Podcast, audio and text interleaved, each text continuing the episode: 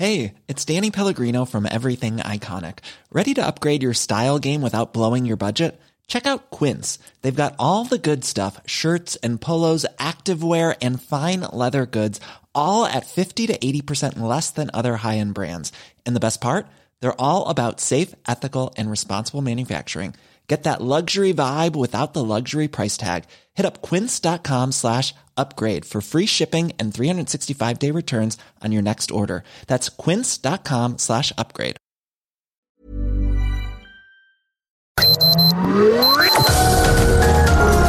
Heraldo Media Group presenta Sergio Sarmiento y Lupita Juárez. Información veraz y oportuna con un toque personal y humano. Por El Heraldo Radio, donde la H suena y ahora también se escucha.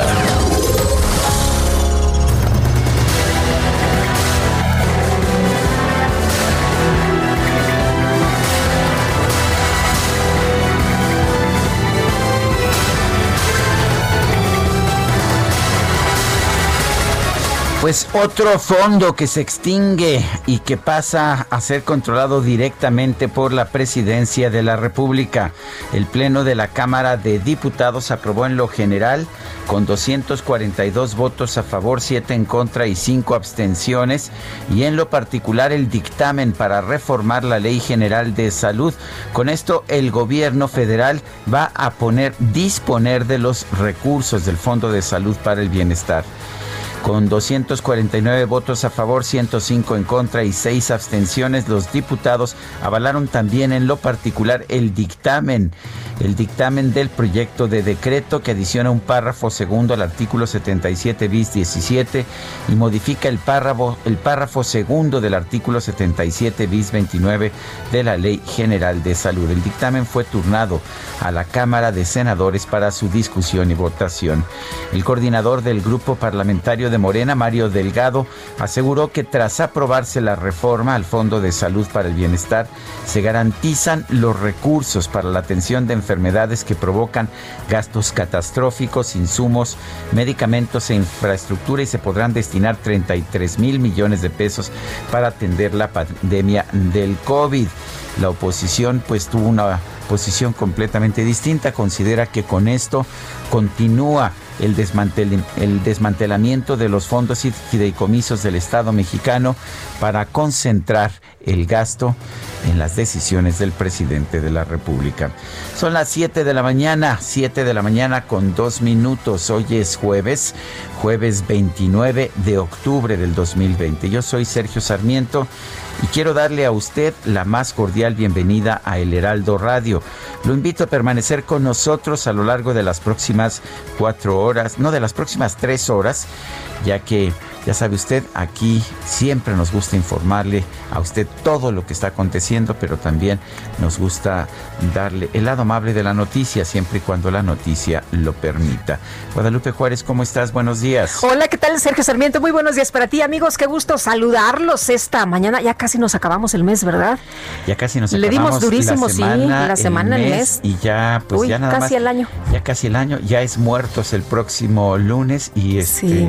y ya después de muertos, pues tú Pues ya, ya, sabes. puro, puros este, Puras convivios. fiestas, que no, pero ya no va a haber convivios, ¿verdad? No, No, bueno. ya no. Bueno, pues vamos a continuar con los temas que estaremos abordando esta mañana. México superó los 90 mil decesos de personas enfermas de COVID-19 a unos días del arribo de la pandemia oficialmente en el país, para ser exactos, 244. El reporte que presentó el doctor José Luis Alomía, director general de epidemiología, señala que en las últimas horas se confirmaron 495, no, pues fíjese nada más, son 495 muertes más, por lo que ya suman 90 mil 309 en los ocho meses de esta epidemia. Se habla de un rebrote, pero en realidad, pues eh, hemos tenido en las últimas horas un aceleramiento ¿no? de los contagios. Y bueno, el gobierno federal argumenta que a diferencia del repunte de contagios, los decesos se han mantenido a la baja, pero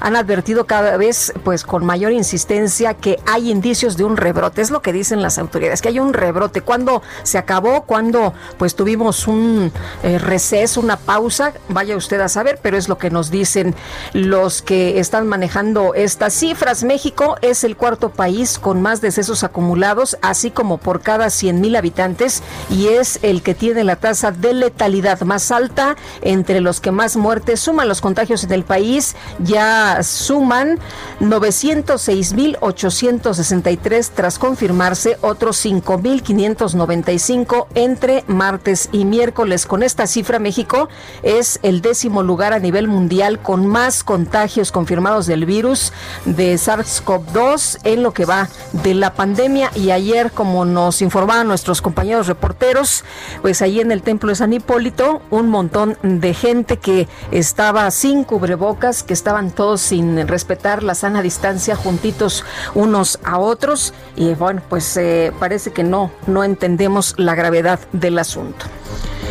Bueno, y vamos a, vamos a otros temas allá en Francia. El presidente Manuel Macron anunció ayer un nuevo confinamiento nacional, sí, el segundo lockdown para frenar el aumento de casos de COVID-19. El primero pues aparentemente no sirvió, ahora estamos viendo un nuevo brote. A partir de este viernes 30 de octubre se espera que se mantenga cuando menos hasta el primero de diciembre.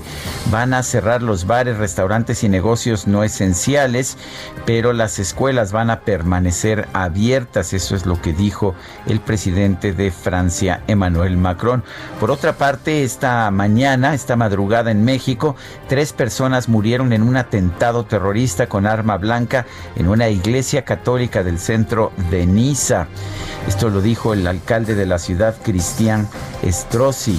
El regidor aseguró que el autor de los hechos resultó gravemente herido durante su arresto por la policía municipal y no dejaba de gritar Alá es grande. Un nuevo atentado terrorista, en este caso mueren tres personas. Uno de los fallecidos es el sacristán de la iglesia de Nuestra Señora de Niza, un templo neogótico en el pleno centro de la ciudad. Una segunda víctima mortal es una mujer que habría sido decapitada. Un tercer fallecido logró escapar y refugiarse en un bar cercano tras haber sido herido, pero falleció más tarde. Son las 7 de la mañana con 7 minutos.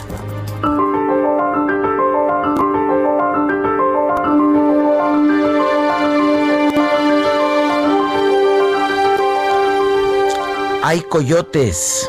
Matemos a las gallinas. Guadalupe Juárez.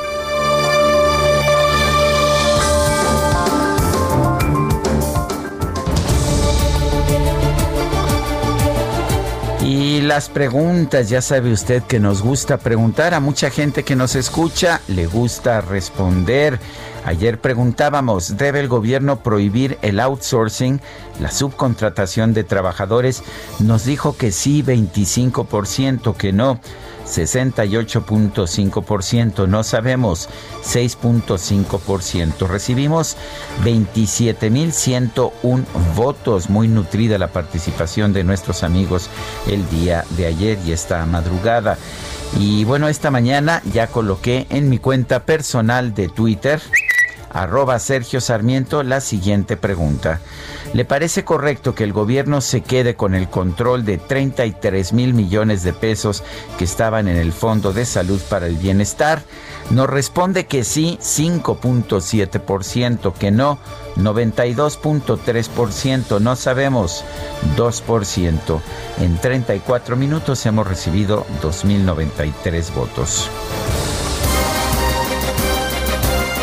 Las destacadas del Heraldo de México. Y ya está con nosotros Itzel González con las destacadas esta mañana. Itzel, muy buenos días. Lupita, Sergio, amigos, muy buenos días. Excelente jueves 29 de octubre. Como ya lo mencionaban, se nos acaba el mes se nos acaba el año y nos llega la quincena porque mañana, primero Dios, pagan, entonces ya solamente el último así es, Quique, y lo logramos, llegamos a la quincena y al fin del mes. Lupita, Sergio, con muchísima información que se publica esta mañana en el Heraldo de México, así que, ¿qué les parece si comenzamos con las destacadas? Primera plana, Alfonso Durazo, cárteles dejaron de tener dominio. En entrevista, el también aspirante al gobierno de Sonora afirma que ahora falta minimizar la presencia del crimen. País, Senado de la República, consuman la reforma a puertos. Morena y aliados quitan en definitiva la facultad a la Secretaría de Comunicaciones y Transportes de controlar aduanas. Ciudad de México también a taxis empadronan a mototaxis. Autoridades capitalinas publican normas para la llamada movilidad de barrio. Estados, gobernadores, la Asociación de Gobernadores de Acción Nacional suma voz a aliancistas. Mandatarios panistas plantean que se incuba crisis. Titular de Hacienda señala que actual pacto fiscal es obra de gestión blanquiazul. Orbe, segunda ola, Europa se encierra. Alemania y Francia anunciaron nuevos confinamientos, pero con ayudas económicas a los negocios. Meta Champions League, la fórmula del Mesías. Lionel Messi con un tanto y un pase para gol conduce al Barcelona a su segunda victoria en el torneo europeo y busca revivir en la liga. Y finalmente, en mercados, cada día Pemex pierde 2.242 millones de pesos. Por la pandemia hay un entorno complicado debido a la caída de la demanda, reconoció el director de la empresa, Octavio Romero Oropesa. Lupita, Sergio, amigos, hasta aquí las destacadas del Heraldo. Feliz jueves. Muchas gracias, Itzel. Muy buenos días. Son las 7 de la mañana con 11 minutos. Es momento de ir a un resumen de la información más importante. En su reporte diario sobre el coronavirus, la Secretaría de Salud reveló que en México ya hay 906.863 casos confirmados. También son 90.309 los muertos y se rebasa la cifra de 90.000. Bueno, y Olga Sánchez Cordero, la secretaria de Gobernación, descartó que se vaya a imponer un toque de queda en México a pesar del repunte en los casos de COVID-19. Sí aprendemos de las experiencias de Europa y de otros lugares del mundo, pero nosotros no vamos a eh, tener un toque de queda, tampoco vamos a imponer sanciones a quienes no cumplan las medidas de eh, obligadas para la protección a la salud. Sin embargo, sí vamos a seguir empeñados en el esfuerzo por educar a la gente en la necesidad de seguir cuidando su salud, la de sus familias y la de sus amistades. El gobernador de Jalisco, Enrique Alfaro, anunció que debido al incremento del COVID-19 en el estado, este viernes se va a activar el botón de emergencia con el que se limita la actividad económica y social durante las noches y los fines de semana. Estamos hablando de un crecimiento muy fuerte. Estamos hablando que rebasaríamos por 69 casos el límite de 400 si seguimos con los números que traemos en los primeros tres días de la semana. Entonces, a partir de eso, la mesa de salud eh, tuvo diferentes y varias sesiones de trabajo y hemos tomado la determinación de que llegó el momento de activar este mecanismo, de activar el botón de emergencia que iniciaría su aplicación a partir de este viernes. El senador de Morena, Daniel Gutiérrez, informó que fue diagnosticado con COVID-19, por lo que va a realizar sus actividades legislativas a distancia. La Cámara de Diputados informó que va a integrar a un grupo asesor con legisladores médicos de profesión para ayudar a la mesa directiva a definir los mecanismos sanitarios a seguir para evitar contagios de COVID-19. Y el subsecretario de Prevención y Promoción de la Salud, Hugo López Gatel, llamó a evitar el desplazamiento de peregrinos a la Basílica de Guadalupe el próximo 12 de diciembre, ya que podría ser un evento de alto riesgo en contagios. Y se estima que hasta 6 o 7 millones de personas se desplazan de todos los rincones del país. Es un evento de altísimo riesgo de contagio, altísimo riesgo de contagio. Puede convertirse en una experiencia explosiva de propagación a todo el país que lamentablemente podría revertir el éxito que se tiene en 20 entidades federativas que ya se encuentran en una fase de descenso. La policía de la Ciudad de México realizó un operativo para retirar a cientos de personas que se aglomeraron este miércoles en la iglesia de San Hipólito para la celebración de San Judas Tadeo.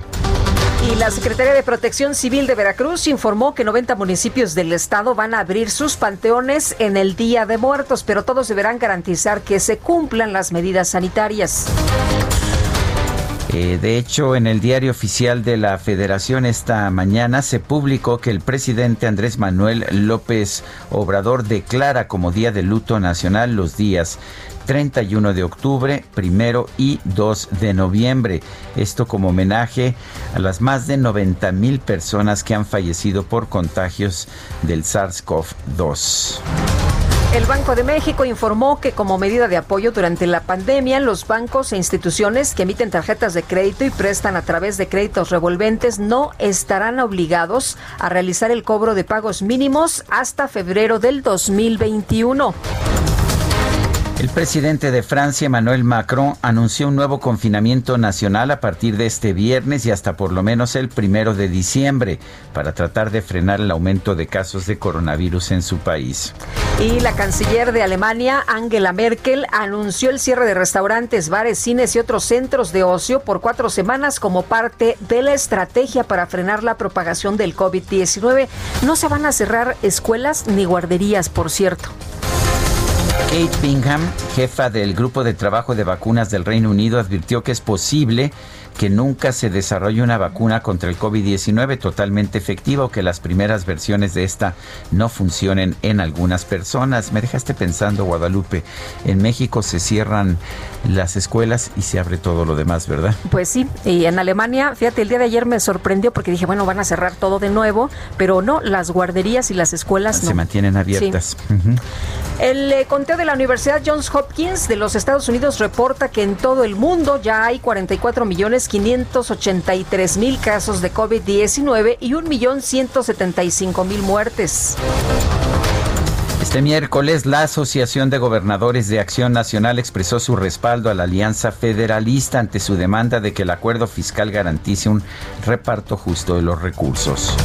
Y además, distintos gobernadores emanados del PAN denunciaron que enfrentan grandes recortes presupuestales para infraestructura, educación, seguridad, protección civil, ciencia, cultura, deporte, entre otros sectores, lo que está generando una crisis nacional.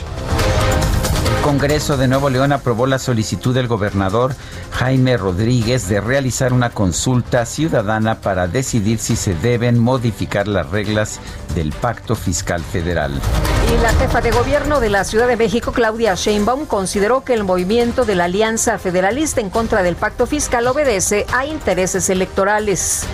Nos parece, es decir, no hay ningún argumento que ellos estén esgrimiendo. Desde nuestra perspectiva es un asunto meramente electoral y lo electoral deberían de dejarlo para el momento en que inicien las campañas electorales. Ellos no son los que van a volver a competir, sino que pues, se dejen a sus partidos políticos que lo hagan meramente electoral, es lo que dice Claudia Sheinbaum. Mientras tanto, el secretario de Hacienda, Arturo Herrera, se dijo sorprendido por las expresiones de los gobernadores del PAN en contra del pacto fiscal, ya que dijo que este fue impulsado por el expresidente Felipe Calderón. Morena y sus aliados en la Cámara de Diputados avalaron la reforma a la Ley General de Salud que permite al Ejecutivo disponer de los 33 mil millones de pesos del Fondo de Salud para el Bienestar. ¿Quedarán todavía por ahí algunos guardaditos que se puedan apropiar? Pues a lo mejor sí, eh, y, van por todos, ¿eh? Eso es. Todos, ese, es, ese es el objetivo. La Comisión de Hacienda y Crédito Público del Senado aprobó la minuta que expide la Ley de Ingresos de la Federación para el ejercicio fiscal 2021. El Pleno del Senado aprobó el paquete de reformas que le otorgan a la Secretaría de Marina el control de todos los puertos del país. El presidente de la Junta de Coordinación Política del Senado, Ricardo Monreal, indicó que se analiza enviar una nota diplomática a los Estados Unidos para conocer la investigación contra el exsecretario de la Defensa Nacional, Salvador Cienfuegos. Y un tribunal federal declaró fundado un recurso de reclamación interpuesto por el general Eduardo León Trawitz, ex subdirector de salvaguardia estratégica de Pemex, para que se le permita litigar contra la orden de aprehensión que se le giró por delincuencia organizada. La jefa de gobierno de la Ciudad de México señaló que además del proceso federal que enfrenta el exsecretario de Seguridad, Jesús Horta, también este tiene asuntos pendientes con las autoridades capitalinas. Como sabíamos desde hace ya algunos meses, hay una investigación por parte de la Fiscalía General de la República. Como se los comenté en su momento, yo tuve conocimiento y esa fue una de las razones que al planteársela al entonces secretario tomó la decisión de separarse del cargo y pues que se haga la investigación hasta donde llegue y si hay todas las pruebas, pues que se condene. Y en el caso de la ciudad, en efecto, hay varios temas de la Contraloría que con gusto pues el Contralor puede informarlos y presentarlos. Creo que hay algunas carpetas también la Fiscalía General de Justicia. Y la titular de la Comisión Nacional de Búsqueda de Personas, Carla Quintana, informó que en Salvatierra, Guanajuato, fueron encontrados 59 cuerpos en una zona de fosas clandestinas. Consejo General de Línea aprobó solicitar a la Cámara de Diputados un presupuesto de 1.499 millones de pesos para organizar la consulta popular sobre el juicio a los expresidentes. Una consulta que, pues, que no se ajusta a las disposiciones constitucionales y que el propio presidente de la Suprema Corte dice que no va a ser vinculatoria, que no va a ser obligatoria. El Tribunal Electoral ordenó al INE registrar al diputado Mario Delgado como presidente nacional de Morena y a la senadora con licencia Citlali Hernández, con quien platicamos ayer en este espacio, como secretaria general del partido. El un coordinador de Morena en San Lázaro, Mario Delgado, informó que este jueves a las 6 de la tarde va a dejar su cargo como legislador para asumir la dirigencia nacional de Morena. Ya no tenemos ningún pretexto para distraernos en conflictos internos, ni discusiones, si no tienen que ver con el futuro de nuestro país. Mientras tanto, el diputado Porfirio Muñoz Ledo llamó a la militancia de Morena a no permitir que un espurio tribunal imponga la dirigencia nacional del partido.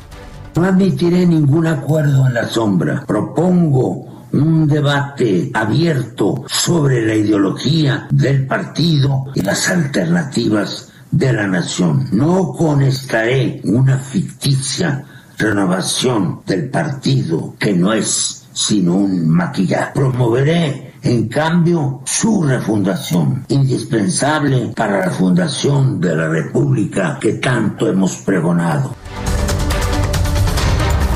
Y el eh, presidente de la República ha señalado que ya se llegó a un acuerdo con la ONU para la compra de medicamentos en todo el mundo para el sector público y que así finalice el desabasto.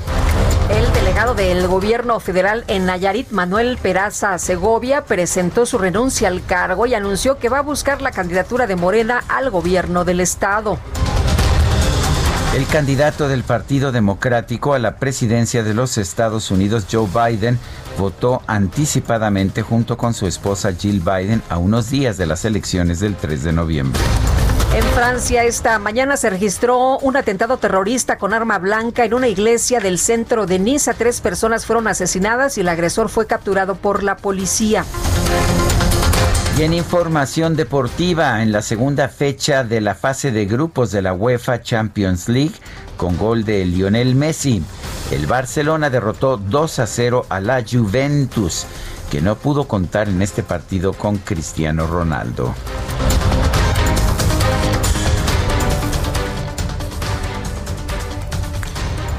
Son las 7 con 23 minutos.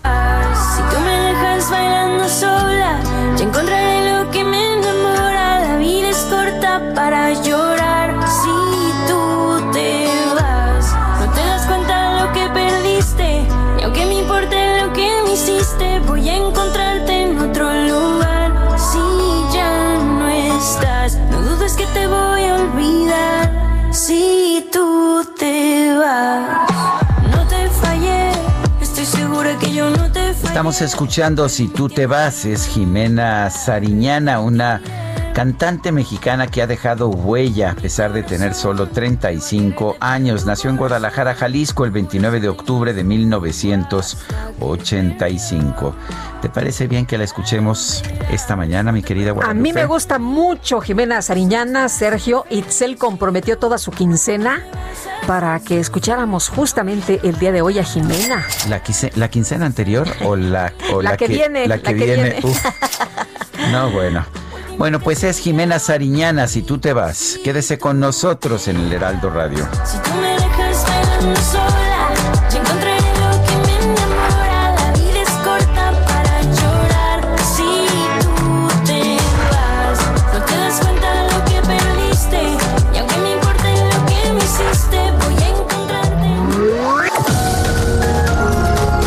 Sarmiento y Lupita Juárez quieren conocer tu opinión, tus comentarios o simplemente envía un saludo para ser más cálida esta mañana. Envía tus mensajes al WhatsApp 5520 109647.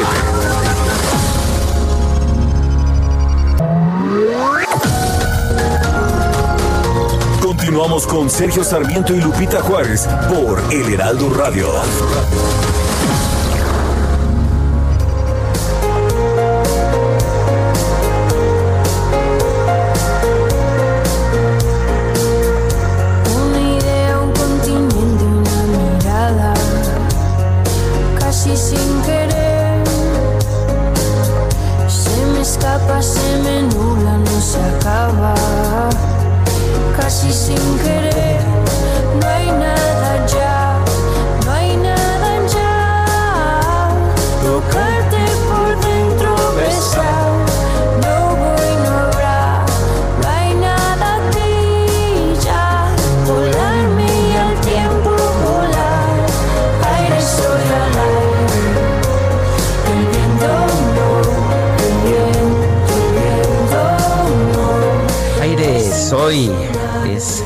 Sariñana, pero cantando con Miguel Bosé. ¿Te gusta esta, verdad? ¿Te gusta Me Miguel Bosé? encanta y además Miguel Bosé también. Qué buen dueto.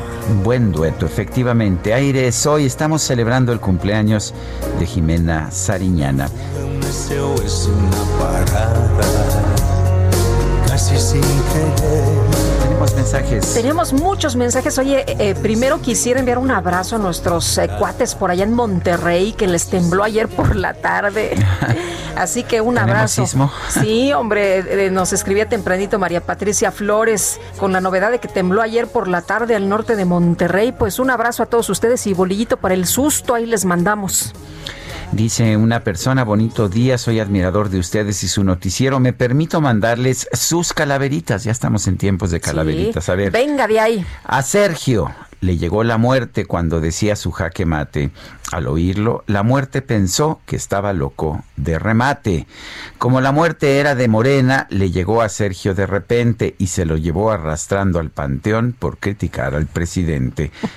Bueno, esa es la mía. La tuya, Guadalupe. Dice, a Lupita la buscó la muerte por el heraldo para ver si estaba presente. Como no la encontró, se fue directo a su casa al contadero y como ya le tocaba, ya le tenía preparado su agujero. Se fue cuando daba la noticia, pero ahora en el panteón se las da a los muertos, que para ellos con su voz son una delicia. Con su linda voz son una delicia. Oye, las dos calaveritas de Alex Murillo de Whisky Lucan, espero les guste, pues sí nos gustaron mucho, don Alex, le mandamos un abrazo.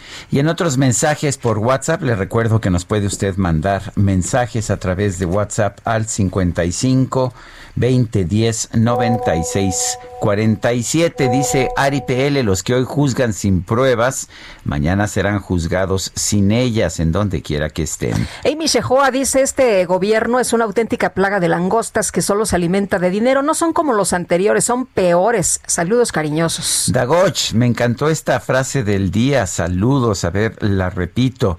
La dijo ayer, la inventó ayer aquí nuestra compañerita Guadalupe Juárez y la frase es...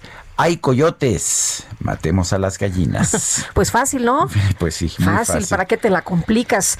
Isa López dice, buenos días, Sergio y Lupita, es de gran motivación escuchar los saludos cariñosos.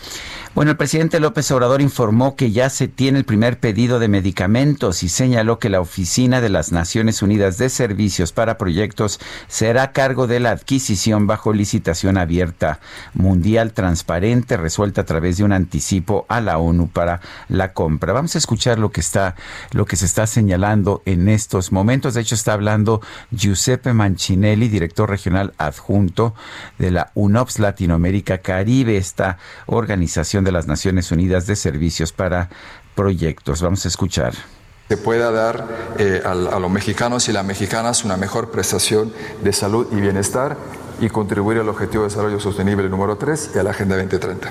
Muchas gracias. Hola, el presidente López Obrador.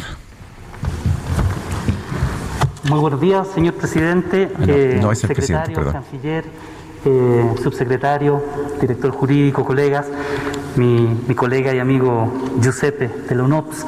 Eh, la Organización Panamericana de la Salud y la Organización Mundial de la Salud de la complementamos este de la esfuerzo para que México pueda adquirir los medicamentos que necesita para su, su población, cubrebocas. las Él- vacunas él y los con médicos con, los más altos estándares de calidad a nivel mundial. Ustedes están viendo ahí lo que son los fondos solidarios de la Organización Panamericana de la Salud, de medicamentos y de vacunas. No nos estamos improvisando. Desde hace 43 años que la OPS consolida la demanda de los países para lograr un mejor Estaremos al pendiente de todo lo que se diga en 20 esta conferencia de prensa mañanera. Vale la pena señalar que, pues fundamentalmente, se está cerrando el círculo para, pues, impedir que las empresas mexicanas puedan vender medicamentos al gobierno de México. Se, se hace un acuerdo con las Naciones Unidas y la Organización Panamericana de la Salud para adquirir estos medicamentos en el extranjero, mientras que el gobierno ha descalificado ya de antemano a las dos mayores empresas nacionales de producción de medicamentos para que puedan concursar. O sea, se está buscando simple y sencillamente impedir que las empresas mexicanas puedan participar. Pero vámonos a otros temas. Sí, porque está con nosotros ya en la línea telefónica el gobernador de Tabasco, Adán Augusto López, y vamos a platicar con él, Sergio, pues sobre este cierre de filas en torno al presidente de la República ante la disputa con los opositores de la Alianza Federalista. Adán Augusto López, gracias por tomar la llamada esta mañana. Buenos días. días a ambos. Gracias, señor gobernador. Oiga, ¿qué piensa usted de estas amenazas de revisar el pacto fiscal federal? Bueno, pues son evidentemente eh, con tintes electoreros. Se les ocurre ahora cuando ya a la mayoría de ellos, creo que a cinco de ellos, pues terminan su gobierno el próximo año, porque no alzaron la voz hace tres, hace cuatro años, cuando los iniciaban y podían a lo mejor haber generado mejores eh, condiciones. Lo hacen ahora, evidentemente con un afán meramente electoral, tratando de victimizarse y piensan que así pues van a a poder este, tener la oportunidad de conservar sus estados, los partidos a los que pertenecen. Eh, eh, gobernador, ¿le parece eh, bien que haya una consulta a, a la ciudadanía sobre este tema? Sí, ellos que consulten lo que consideren. Yo lo que creo es que nosotros, los mexicanos, debemos defender a la constitución, al régimen constitucional. Salvo uno o dos de ellos no saben ni de lo que hablan cuando hablan de federalismo, federalismo fiscal. Bueno, hasta hubo algunos gobernadores que en su época, siendo legisladores, por ejemplo, aprobaron esa reforma y ese, esa fórmula de, de coordinación fiscal, la de cálculos, en la época de Felipe Calderón, basta revisar el diario de debates como una alianza PRI-PAN, pues aprobaron esa fórmula que hoy ellos mismos dicen combatir. Señor gobernador, ¿usted piensa que la actual fórmula es correcta o le haría modificaciones? Yo creo que pueden hacerse modificaciones, pero para serles honestos, pues es muy complicado porque siempre van a generar, con el cambio de fórmula, se va a generar un descontento entre algunos gobiernos, estados que evidentemente no saldrán favorecidos. Yo le pongo un ejemplo, cambiaron la fórmula y el gran beneficiario en aquella época fue, entre otros, el Estado de México, eh, Jalisco, y de los perjudicados fueron Tabasco, Campeche, la Ciudad de México. Campeche ha perdido, de, de perdón, Tabasco ha perdido de aquella fecha ahora más de 10 mil millones de pesos y este y bueno pues nosotros no nos quejamos nosotros lo que hacemos es trabajar administrar nuestros recursos yo le puedo decir que con motivo de la pandemia en Tabasco invertimos aproximadamente 2.150 millones de pesos de manera extraordinaria con recursos propios sin endeudar al Estado. Entonces, pues esto es eh, una llamarada de pescate, ya los quiero ver defendiendo esa postura dentro de año y medio cuando ya terminen su gobierno. Eh, gobernador, ¿los estados del norte deben recibir menos dinero por ayudar a los estados del sur para que reciban más dinero? No, yo creo que lo que recibimos todos en este momento, pues este pues es lo idóneo. Yo no me quejo, por ejemplo, de que a Jalisco le dieron cincuenta y tantos mil millones de pesos para el tren urbano o que se invierte en infraestructura en el norte y se olvida al sur. Lo que tenemos que hacer es, eh, con altura de miras, administrar mejor los recursos para salir adelante. Bueno, pues yo quiero agradecerle esta conversación, señor gobernador Adán Augusto López, gobernador del estado de Tabasco. Un saludo. Gracias, gobernador. Eh, vamos a, a, ver el otro punto de vista. El gobernador de Jalisco, Enrique Alfaro, ha informado que se va a gestionar la realización de una consulta ciudadana sobre, pues, sobre el tema de si Jalisco debe o no permanecer dentro del pacto fiscal. Enrique Alfaro, gobernador de Jalisco, gracias por tomar nuestra llamada. Gracias, Sergio Guadalupe. Hola, ¿qué tal? Eh, señor gobernador, eh, ¿sí se va a hacer una consulta popular para ver si Jalisco permanece en el pacto en el pacto fiscal? Sí, por supuesto, el presidente eh, de la República nos dijo que la única manera de escuchar a los gobernadores es si hacemos consulta respecto a un planteamiento que nosotros eh, hemos puesto sobre la mesa, que no tiene que ver, por cierto, con salirnos del pacto fiscal, porque nosotros lo que estamos pidiendo es una reunión con el presidente para explicarle el gravísimo daño que se, están, que se está haciendo a nuestros estados con el proyecto de presupuesto para el próximo año. Para Jalisco representa, de aprobarse como está, una eh, pérdida, una reducción en el presupuesto de 9.200 millones, Sergio. Eh, después del año que vivimos, después de haber tenido que pagar nosotros el costo de la emergencia sanitaria, sería un golpe durísimo para las finanzas estatales y para los programas y proyectos prioritarios de Jalisco. En ese sentido, lo que nosotros le pedimos al presidente es corregir el presupuesto. No queremos salirnos del pacto fiscal, pero si lo que tenemos como respuesta de la federación es un desdén permanente, es una respuesta siempre grosera, inclusive atacándonos, porque eh, todo todo lo que hemos escuchado eh, de parte del presidente va en el sentido eh, de decirnos que si se reúne con nosotros estaría lastimando la investidura presidencial. Reunirse con los gobernadores no ofende a nadie. Platicar y tener un auténtico diálogo republicano no debe de ser visto como una ofensa al presidente. Entonces, en vista de todo lo que está sucediendo, pues lo que tenemos que hacer es justamente preguntarle a los calicienses si estamos de acuerdo en permanecer en un esquema de coordinación fiscal que lo que hace es quitarnos mucho más de lo que nos da.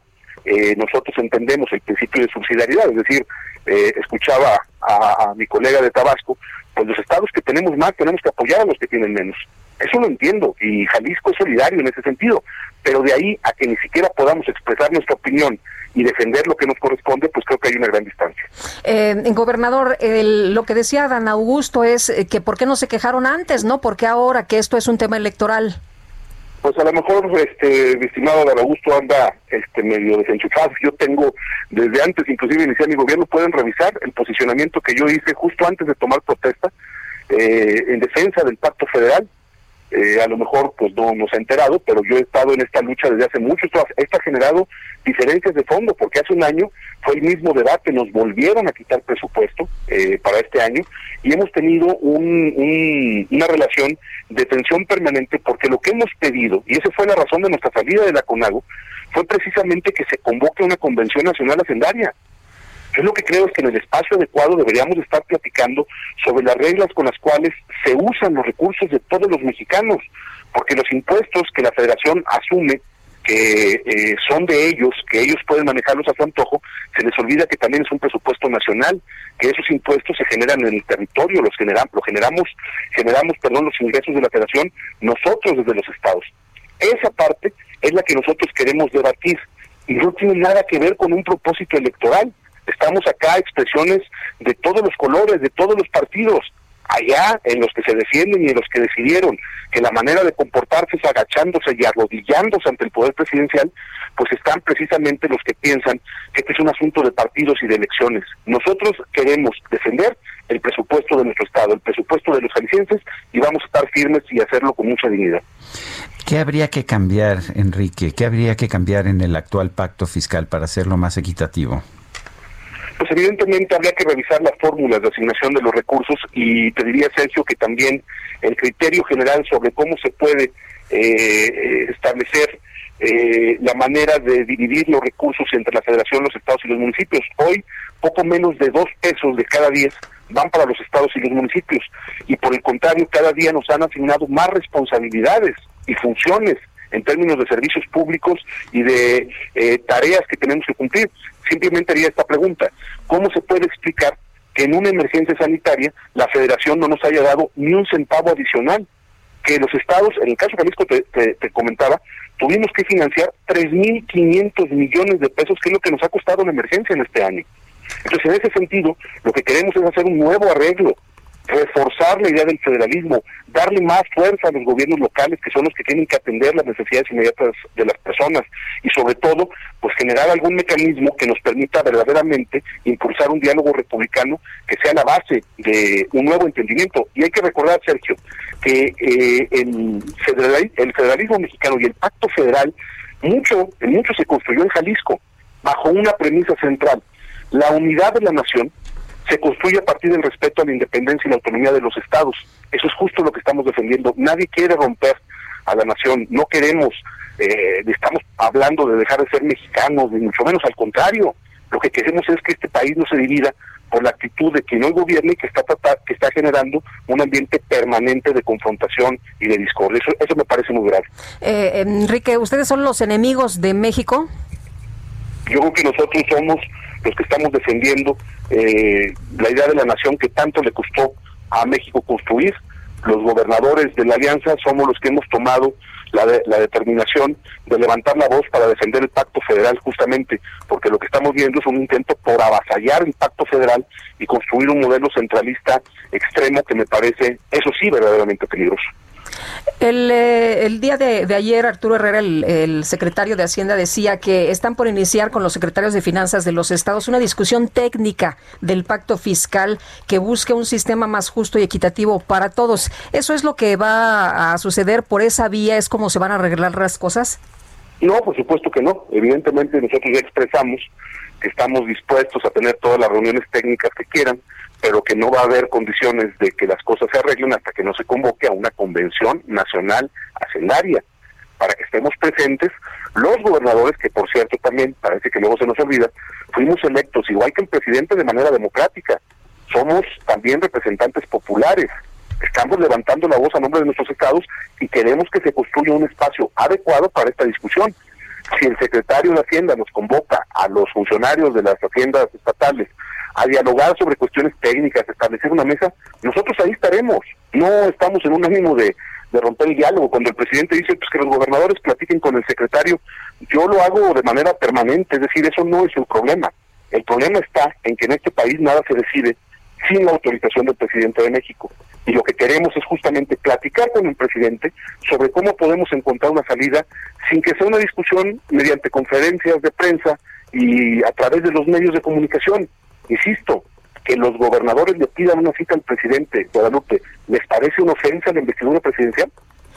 Oye, y en otro, en otro tema, eh, pues también eh, delicado, el, repunte de los contagios, el aceleramiento de los contagios. ¿Qué va a ocurrir con ustedes? ¿Qué va a ocurrir en Jalisco con este botón de emergencia? ¿De qué se trata? Pues se suspenden las actividades entre semana durante la noche y los fines de semana, eh, tratando de evitar afectar las actividades productivas. Lo que vamos a tratar de evitar es que la gente se reúna y se concentre en lugares para actividades de ocio y de recreación, que es en donde hemos identificado que se ha concentrado el problema y el crecimiento de los contagios. se hizo todo un diseño y un planteamiento estratégico que se anunció ya desde el día de ayer. Eh, inicia a partir de mañana por la noche, será por un plazo de 14 días, que es lo que la Mesa de Salud estableció como el periodo adecuado para poder incidir en la cadena de contagios. Y bueno, pues esperamos que pueda de alguna forma esto ayudarnos a bajar el ritmo de, eh, del número de contagios, pero también a poco a poco ir despresurizando nuestro sistema de salud, que afortunadamente se ha mantenido muy bien. Nunca hemos rebasado el 30% de ocupación en el caso de Jalisco, pero ya veíamos en algunas unidades de cuidados intensivos, eh, particularmente en el área metropolitana de Guadalajara, una mayor concentración, llegó en algunos días a 80%, y Jalisco ha decidido desde el principio de la emergencia que para nosotros es mejor prevenir que lamentar enfrentar el riesgo con decisiones a tiempo y no esperarnos a que el virus pues, nos ponga contra las cuerdas y que eso nos termine costando eh, vidas de, de. Eh, señor gobernador, hay un debate en el país y en otros países también sobre si se deben o no abrir las escuelas. Francia y Alemania tomaron decisiones esta semana para restablecer confinamientos, pero no están no están cerrando las escuelas, las están manteniendo abiertas. ¿Cuál es la posición que tiene usted? Que tiene que discutirse, Sergio, de fondo ya este tema, que pareciera que lo hemos ido dejando de lado. Nosotros ya preparamos los protocolos, están aprobados por la Mesa de Salud para regresar en cuanto haya oportunidad. Y también esperamos que esta pausa que estamos haciendo, este eh, mecanismo que diseñamos para tratar de cortar cadenas de contagios en medio además de un momento delicado por la entrada de la temporada de fríos, eh, esperamos que después de este periodo pueda haber condiciones para iniciar la discusión sobre cómo tiene que ser el regreso, el regreso a clases, porque pues eh, ya no solamente está en juego el tema de los contagios, sino que evidentemente hay una afectación directa en los procesos de aprendizaje y por supuesto en la salud mental y emocional de nuestros niños y jóvenes. Entonces es un tema impostergable, tenemos que empezar a discutirlo. Es muy probable que no haya condiciones para hacerlo en este año, pero no podríamos iniciar el año próximo sin tener claro cómo lo vamos a hacer, cómo vamos a iniciar y cómo vamos a garantizar la salud de los maestros y los niños. Gobernador, si me permites una pregunta del auditorio que, que, te digamos, el presidente pidió informar a los estados donde los gobernadores plantean que no les alcance el dinero, que no se les debe nada, que den a conocer cuánto se les ha transferido este año. ¿Les deben dinero, no les deben dinero? ¿Cuánto les han transferido? El presidente sabe, porque lo platiqué con él, que en el caso de Jalisco está pendiente la entrega de inicio de 750 millones del Fondo Metropolitano para el proyecto del Peribús. Si se trata de definir eh, qué es lo que nos falta es eso. Pero nosotros nunca hemos puesto sobre la mesa, por eso te digo, Guadalupe, que no se trata de generar falsos debates. Nadie ha dicho en, en ningún momento que nos deben dinero. ¿Cuándo han escuchado de nuestra parte ese asunto? Lo que estamos diciendo es que el presupuesto del próximo año nos está recortando recursos que son fundamentales para la realización de programas y proyectos para nuestro Estado. De entrada, la desaparición de los fideicomisos no establece cómo va a resolverse eh, los desajustes que, están generando, por ejemplo, en el tema de ciencia y tecnología. ¿Quién le va a pagar a los investigadores de nuestro Estado el dinero que reciben de CONACYT y que ya no se han renovado los convenios? Como, y, y como esa pregunta te podría hacer 100, lo que quiero decir es, el presidente está confundiendo a la gente. Ni le estamos pidiendo que nos entreguen los programas sociales, ni le estamos diciendo que nos debe dinero, ni le estamos diciendo nada de lo que dijo el día de ayer. Lo que le estamos diciendo es, no puede recortarle el dinero a los estados para concentrar esos recursos en la federación y hacer con ellos los, lo que quieran. Ese es el problema, ese es el auténtico debate. Entonces, una vez más, la respuesta de Jalisco es, le tomamos la palabra al presidente, vamos a hacer una intensa campaña de información para que la gente sepa lo que está pasando y que entienda los abusos que se están cometiendo por el gobierno eh, por el gobierno federal con el manejo de los recursos que por ley nos deberían de corresponder a los estados y a los municipios. Si no, si no hubiera esta eh, injusticia, entonces explíqueme por qué en el acto de lunes en Jalisco estuvieron presentes también los presidentes municipales de Morena. Porque ellos son igual de afectados que todos. Este es un ataque contra el Estado, no contra un partido o un gobernante. Es un ataque contra una entidad federativa que creo, pues, compartirán ustedes la, la opinión, que Jalisco le aporta mucho a la nación y que tenemos el derecho de cuando menos ser escuchados en nuestro planteamiento. Señor gobernador, Enrique Alfaro, gracias por hablar con nosotros. Gracias a ustedes, Guadalupe. Buenos días. Buenos días. Y la jefa de gobierno de la Ciudad de México, Claudia Sheinbaum, respondió a la Alianza Federalista que no ha habido favoritismo hacia estados. Y Carlos Navarro, nos tienes los detalles. Adelante. Buenos días, Sergio y Lupita. Les saludo con gusto a ustedes y el auditorio bien. En el manejo de los recursos que distribuye la Federación a los 32 estados de la República Mexicana, no ha habido favoritismos, respondió la jefa de gobierno Claudia Sheinbaum a los señalamientos de la Alianza Federalista. En conferencia, en, en videoconferencia, la mandataria capitalina retomó el caso de Chihuahua, estado que desde su perspectiva ha sido apoyado por la Secretaría de Salud Federal tras su retorno al rojo del semáforo epidemiológico. Escuchemos. En el caso de los recursos públicos que se destinan a cada una de las entidades de la República, de los 31 estados y de la Ciudad de México, nos consta también que no ha habido ningún favoritismo, algún estado sobre otro, sino realmente una distribución de los recursos. Todos los estados estamos recibiendo, de acuerdo a nuestra población, eh, los apoyos que da el gobierno federal de manera directa a los habitantes y en términos de las participaciones federales, eh, lo que siempre nos dijo el secretario de Hacienda es que se va a conservar el porcentaje eh, que representa cada uno eh, dentro de la ley de ingresos. Ante las amenazas de la Alianza Federal de abandonar, de abandonar el pacto federal, la jefa de gobierno Claudia Sheinbaum señaló que esto simplemente tiene tintes electorales y que mejor se esperen a las campañas para comenzar a hacer este tipo de políticas. Sergio Lupita, la información que les tengo. Muchas gracias, Carlos. Son las 7 de la mañana con 54 minutos. Guadalupe Juárez y Sergio Sarmiento estamos en el Heraldo Radio.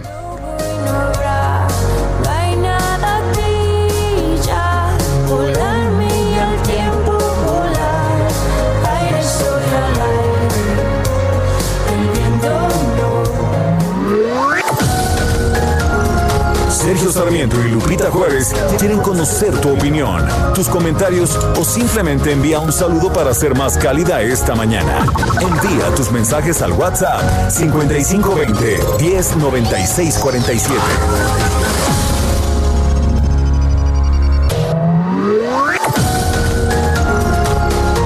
Continuamos con Sergio Sarmiento y Lupita Juárez por El Heraldo Radio.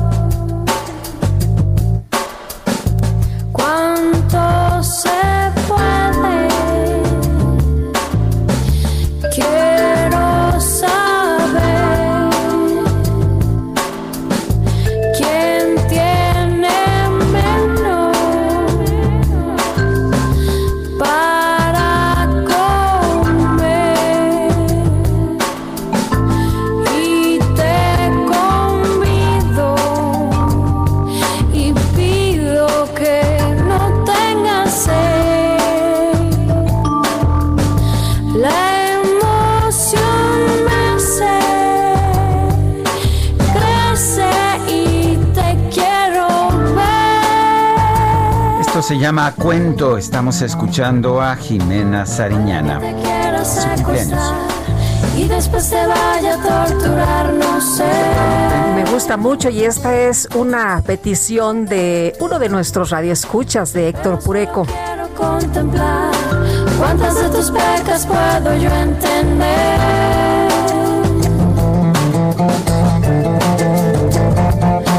Porque ya no puedo esperar.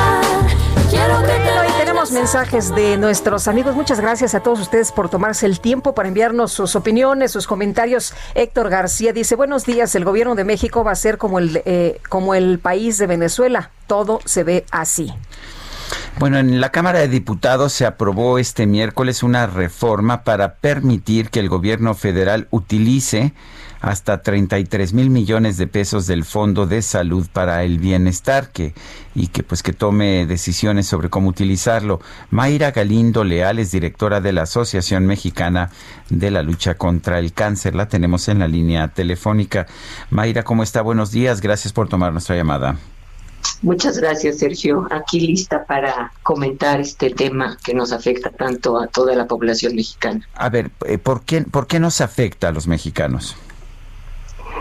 Pues porque el seguro popular, ahora Insabi, era una magnífica opción para que todas las personas sin seguridad social, más de 50 millones de mexicanos, tuvieran una atención en salud. Nosotros anteriormente la bolsa que tenía el Seguro Popular era para irla creciendo y que cada vez se pudieran cubrir más enfermedades catastróficas. Y cuando entra este gobierno tiraron todo a la basura y ya no supieron por dónde empezar. Tenemos casi dos años que estamos esperando que se cumpla la promesa que hizo este gobierno de salud gratuita para todos. También muy fuerte los pobres primeros. Y quienes han sido los más afectados han sido los pobres, porque les quitaron su seguridad en atención a la salud, su tranquilidad. Y en lugar de mejorar estas condiciones del seguro popular, perfeccionándolo e ir buscando, como se prometió, la universalización de la salud, nada, nada ha pasado y además se complicó con la pandemia. Entonces tenemos personas sin atención por la saturación de los servicios, por menor número de médicos, por paralización de laboratorios, los lugares de atención por COVID tuvieron que cambiarse, sus médicos cambiaron, sus tratamientos se redujeron. Entonces, todo esto, además sumado a las licitaciones para la compra de medicamentos que se han hecho tardíamente, hay una gran escasez y desabasto, como pues seguramente lo han oído todo por, a través de los padres de los niños con cáncer. Mayra, ¿qué se puede hacer ahora? Porque lo que vimos ayer es que se deja sin recursos este fondo de salud que atiende 68 enfermedades, como ya lo mencionabas, catastróficas que sufren los mexicanos, entre ellas está el cáncer. Así es, bueno, dentro de esa bolsa teníamos ocho tipos de cáncer eh, cubiertos por el Seguro Popular y pues por eso era una bolsa que no se tocaba para ir solicitando y que fueran incluidas, como se prometió a final del 2019 que iban a entrar pulmón y las enfermedades hematológicas y ir, como se fue haciendo anteriormente, incluyendo eh, patologías, tomando en cuenta pues el crecimiento de la población, todo con las proyecciones que se necesitaban para tener cubiertos a todos estos pacientes. Entonces, estamos desde ese desde ese momento estamos en espera que el INSABI empiece a funcionar para que estos hospitales pues, y los pacientes supieran las reglas del juego.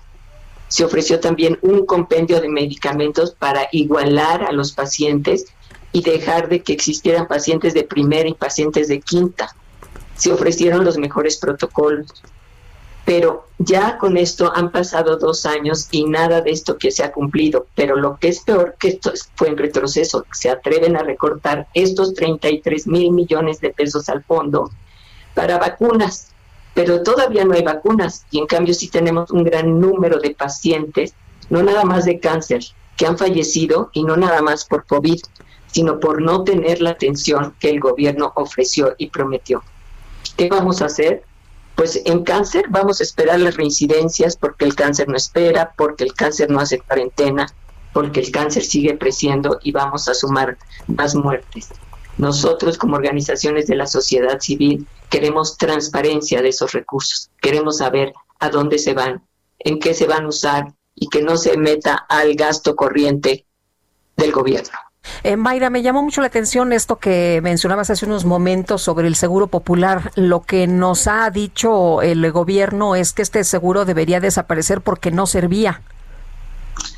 Pues mira, yo tengo 23 años trabajando en la asociación y pude ver el cambio de eh, cuando estos hospitales eran asistencialistas, donde la gente literalmente limosneaba para pagar sus tratamientos, y cuando entra el seguro popular, que no era perfecto, pero que ayudaba a muchísimas personas sin seguridad social, de escasos recursos económicos, tener cómo solventar sus enfermedades, las básicas a través del Seguro Popular y las catastróficas a través del Fondo de Gastos Catastróficos. Entonces, claro que hacía mucha falta, claro que teníamos que crecer más, claro que tenemos que conservar el fondo, pero lo que hemos visto con esto es que vamos para atrás y lo que menos tenemos es lo que ofreció el gobierno de una eh, salud garantizada, gratuita y de calidad. No la tenemos. Eh, estamos realmente en una situación, los pacientes, y hablo no, no nada más por los pacientes de cáncer, porque tenemos la unión de muchísimas organizaciones y hemos visto cómo están los pacientes con una palabra que me gusta usar, que es incertidumbre. Incertidumbre de no saber a dónde se van a atender, qué les van a pagar, quién los va a diagnosticar, cómo va a resultar su tratamiento. Mayra Galindo Leal, directora de la Asociación Mexicana de Lucha contra el Cáncer. Gracias por hablar con nosotros. Muchas gracias, Sergio. A sus órdenes. Son las 8 de la mañana con 8 minutos. El Químico Guerra con Sergio Sarmiento y Lupita Juárez. Químico Guerra, ¿cómo te va? Buenos días. Sergio Lupita, buenos días. Sabemos que tenemos que dar los humanos una respuesta coherente y una respuesta constructiva a esta pandemia que enfrentamos, que no es el fin del mundo y que seguramente vamos a tener otras. Pero de las cosas que están sucediendo, eh, Sergio Lupita, lo hemos platicado mucho, eh, ustedes y yo, es el cambio que va a haber, que se va a quedar en las formas educativas, las maneras en que vamos a educar a nuestros niños. Y aquí tengo yo la preocupación de que como que estamos nomás a la expectativa a ver qué se presenta en la televisión eh, con muy poco control, no podemos saber realmente los niños qué tanto están eh, aprendiendo, eh, al quedarse en casa los niños y luego regresar los padres al trabajo, qué es lo que qué, qué es lo que va a pasar, Sergio Lupita, cuando tengamos esta situación de que a lo mejor las escuelas no han abierto, pero ya las actividades económicas sí, los papás tengan que salir de casa, los niños se quedan frente a la tele, etcétera. Bueno, pues para esto hay muy buenas noticias y quisiera yo resaltarlo con ustedes. Ya les había yo comentado de un programa que se llama Ecorreto. Este Ecorreto es precisamente el reto de cómo educar en esta situación de pandemia. Este correcto que lo lanza ECOSE, esta asociación civil tan importante en la cuestión de reciclaje, es la primera plataforma en línea de educación ambiental en México diseñada para formar docentes. Es una plataforma para los maestros, por eso quisiera yo que todos los radioescuchas, bueno, que tienen hijos, algunos de ellos inclusive que son eh, maestros, pues entren para ver esto que es una maravilla de cómo sacar los temas, cómo presentárselos a los niños a través eh, del internet en línea, a través de cinco macrotemas, son cinco ejes, la sustentabilidad, en segundo lugar el agua, Luego, la biodiversidad, explicada en una forma verdaderamente espectacular, el cambio climático, lo que significa, y los residuos, cómo manejar nuestros residuos y ofrece un aprendizaje completo. Se certifican además los maestros que terminen este curso y tiene el potencial para llegar a 250 mil escuelas. Es un efecto multiplicador enorme frente a este reto que tenemos, por eso el ecoreto, ¿verdad? Y que eh, se puede, em, eh, eh, son herramientas que se pueden descargar gratuitamente, o sea, no tienen ningún costo y le dan toda la información técnica, la manera pedagógica de cómo presentar estos temas, específicamente en la cuestión del medio ambiente a los maestros, es utilísima, utilísima. Yo recomiendo que entren a Ecorreto o ecose.mx, cualquiera de los dos, y van a ver esta manera de eh, usar herramientas. Se tienen ahí videos disponibles para poderlos bajar gratuitamente, presentaciones sobre cada uno de los temas, infografías para que los niños las tengan, puedan eh, ahí sobre eso rellenar, puedan este, contestar preguntas, actividades específicas que se pueden hacer en casa, que se pueden hacer en pequeños grupos, etcétera.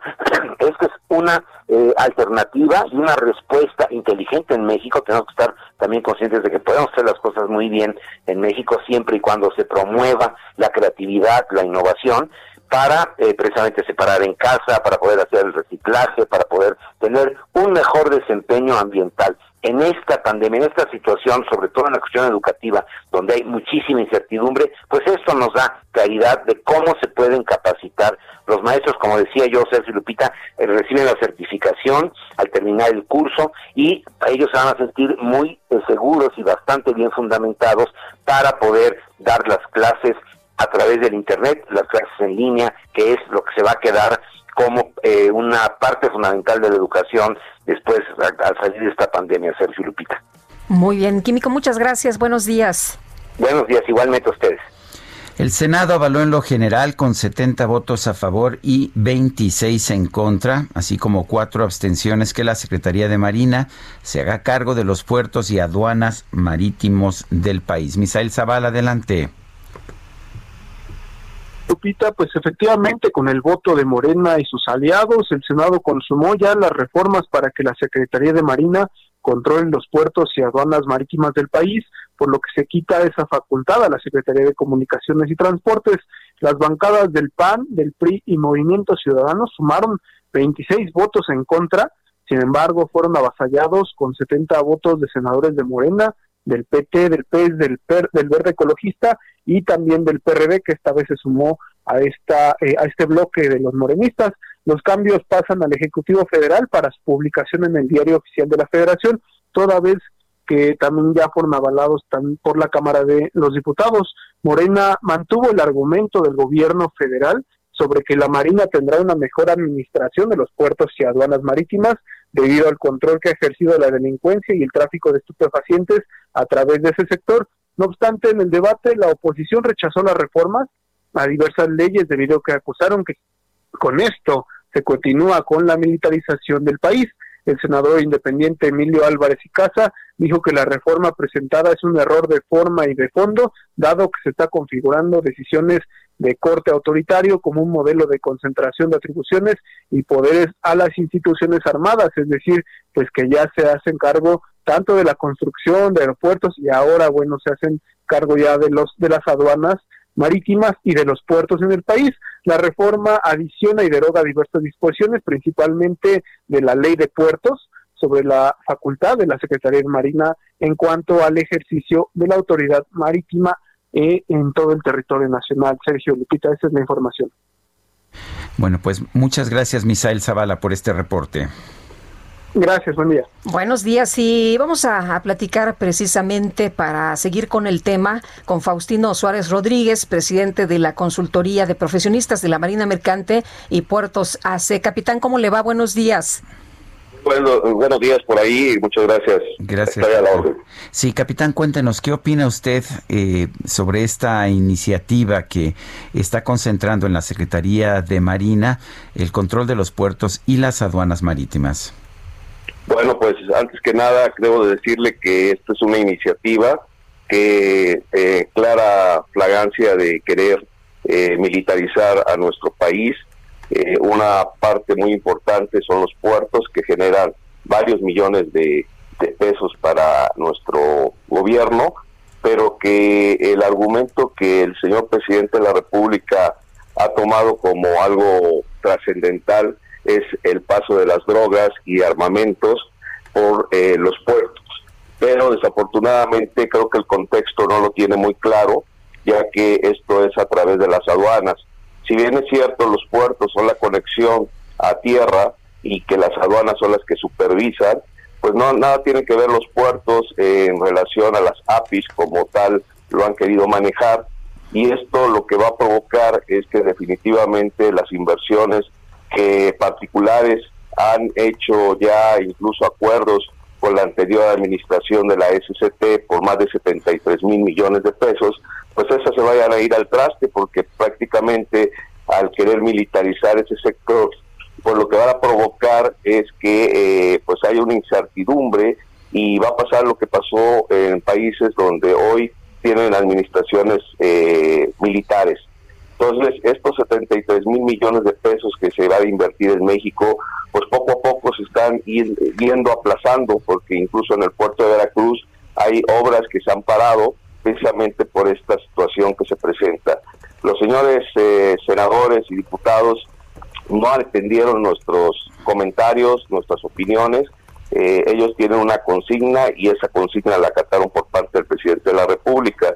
El problema aquí, que como lo dijo eh, anteriormente la persona que habló, es que definitivamente lo que se está buscando es darle más poder a las Fuerzas Armadas y atribuciones que no les corresponden. El problema aquí es que definitivamente lo que está pasando se están distrayendo las obligaciones que efectivamente tiene en este caso la Marina Armada de México, que es proteger nuestros mares y costas.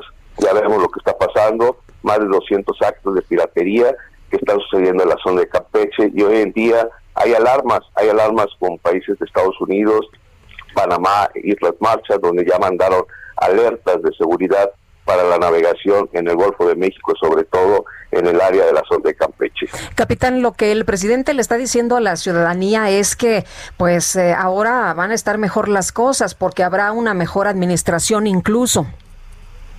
Es que es el problema, eh, la seguridad siempre ha estado a cargo de las Fuerzas Armadas, tanto en los puertos como en los mares, es su obligación de las Fuerzas Armadas proteger a, la Marina Mercante, porque para eso fue creada, para proteger el comercio marítimo y en los puertos precisamente para que todo el tráfico de, mercancías legales y las ilegales, claro, está en, los, en las aduanas, sean verificadas. Hay acuerdos que tiene eh, el SAT con, con la Marina Armada de México, los cuales desde hace muchos años eh, lo, lo vienen realizando. Entonces no sabemos por qué ahora dicen que es la Marina Mercante y los puertos, en este caso las APIs, que son los culpables o somos los culpables del tráfico de drogas. Eh, el caso más eh, reciente y que todos saben es lo que pasa en, el puerto de Manzanillo y Lázaro Cárdenas, Michoacán. Desde el 2008 eh, ya las Fuerzas Armadas, en este caso la CEMAR, tienen control de las capitales de puertos y de las APIs y sin embargo no se ha podido inhibir este asunto. Pero déjeme decirle algo muy importante. Del 2016, cuando Enrique Peña Nieto traspasa las capitales de puerto y le da la autoridad marítima a la CEMAR, el argumento era por seguridad nacional. En esta ocasión el señor presidente dice que es por corrupción. Aquí el problema que nosotros vemos es que no vemos ni siquiera algún administrador portuario, ni siquiera un marino mercante que esté en la cárcel por delitos que ellos están indicando. Incluso el propio secretario de Marina indicó que los marinos mercantes estábamos coludidos con el con los piratas y que toda esa situación que está pasando en la zona de Campeche es por, por situaciones de nosotros, cuando nosotros somos los que nos dedicamos exclusivamente al transporte, somos como los pilotos aviadores, como el que maneja un tracto camión y que transporta cargas o que maneja o transporta pasajeros. Eso es lo que hacemos nosotros. Esa es nuestra función, pero desafortunadamente nos han querido meter en una misma canasta en donde están los puertos, la, las aduanas y la marina mercante. Nosotros somos civiles, nada tenemos que ser, eh, por qué ser militarizados, por qué nuestra educación, que, que es una educación eh, similar a la educación de la UNAM, eh, de cualquier universidad que quiera militarizar. Entonces prácticamente estamos abriendo las puertas para que hoy en día eh, toda la educación eh, pública sea militarizada porque hay corrupción. Pues bueno, entonces eh, la posición, la posición de ustedes es que no es lo correcto, que esto eh, distrae a la Marina de sus responsabilidades y que y que no son las administraciones actuales de, de los puertos o de las aduanas los responsables de la corrupción. Bueno, si existe corrupción, lo hemos dicho, eh, que se castigue, pero hasta ahorita no hemos visto a nadie que sea sancionado, que esté siendo investigado, que esté ya en un juicio, no hay nada de eso, se acusa, se señala, pero no se procede, entonces tanto, corrupto es el que señala y no actúa como el que hace la corrupción. Nosotros estamos eh, muy conscientes de que hoy en día el país se está militarizando, no solo son los puertos, no solo es la marina mercante y nuestra educación, sino que también hay otros sectores que ustedes ya saben, eh, que se están militarizando, se le está dando no solo el poder económico, sino también político, que ya de por sí lo tiene.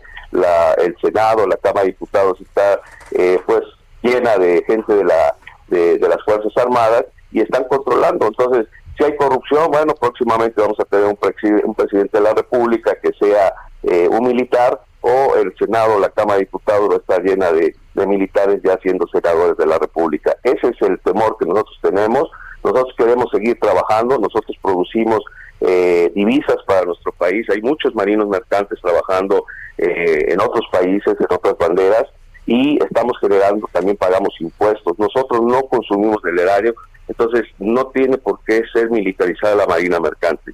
Nuestra lucha es en favor de que se hagan bien las cosas en México, si hay corrupción, pues que se combata, para eso está la función pública, pero ese argumento que está dando la Secretaría de Marina, de que es una secretaría dual, por lo tanto es civil, y apelan mucho al artículo 90 como si fuera una poción mágica que al solo hecho que llegue el secretario almirante tocando la Secretaría de Marina se convierte en civil, es un, es un error y bueno, se, la, se la vendieron bien a los señores senadores y diputados que están atendiendo pues esta exigencia del presidente, pero no nos han escuchado, cerraron los oídos, eh, no, no quieren saber nada de lo que nosotros les decimos y los pocos senadores que han participado y que fueron en contra de esta iniciativa fueron los que escucharon los argumentos y fueron los argumentos válidos que yo escuché durante este esta votación. Muy bien, gracias capitán Faustino Suárez. Para servirles, buen día. 8 con 23. El pronóstico. El pronóstico rapidísimo antes de irnos al corte. Alex Ramírez, ¿qué tal? Muy buenos días. Muy buenos días, Sergio Lupita, es un gusto saludarles y comentar el pronóstico meteorológico para el día de hoy. Pues para hoy tenemos el frente frío número 9, el cual se extiende sobre el norte del Golfo de México hasta el sureste del país. Este sistema en su recorrido ocasionará lluvias puntuales torrenciales en Oaxaca, Veracruz, Chiapas y Tabasco, y lluvias puntuales intensas en Puebla y Campeche. Asimismo, la masa aérea fría que impulsa al frente cubrirá la mayor parte del país y ocasionará un ambiente frío con posibles heladas matutinas sobre estados de la mesa del norte y la mesa central, además de la posible caída de nieve o agua nieve en las cimas montañosas con altitudes superiores a los 4.000 metros en el oriente del país. Finalmente se espera viento del norte de intensidad fuerte, con rachas de 70 a 80 km sobre hora en el istmo de Tehuantepec, y con rachas de 50 a 70 en las costas de Tamaulipas, Veracruz, Tabasco y Campeche. Y bueno, para la Ciudad de México se pueden nubes dispersas por la mañana y incremento de nublados por la tarde, con probabilidad de lluvias aisladas. El viento será del norte y noroeste, de 10 a 20 km sobre hora, con rachas de 35 km sobre hora. Y la temperatura máxima estará oscilando entre los 24 y 27 grados centígrados, y la mínima para mañana será de 10 a 12 grados centígrados. Este es el pronóstico que tenemos para el día de hoy. Muchas gracias, Alex. Son las 8 con 25 minutos. Regresamos.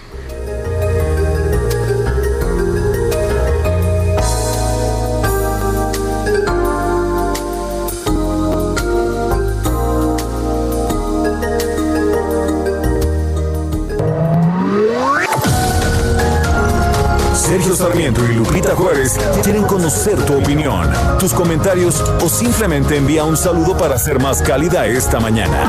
Envía tus mensajes al WhatsApp 5520 109647.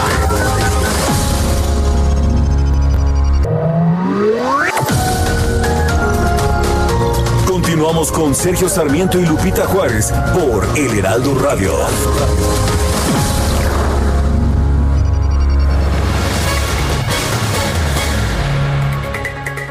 Augusto Atempa, adelante, ¿qué información nos tienes?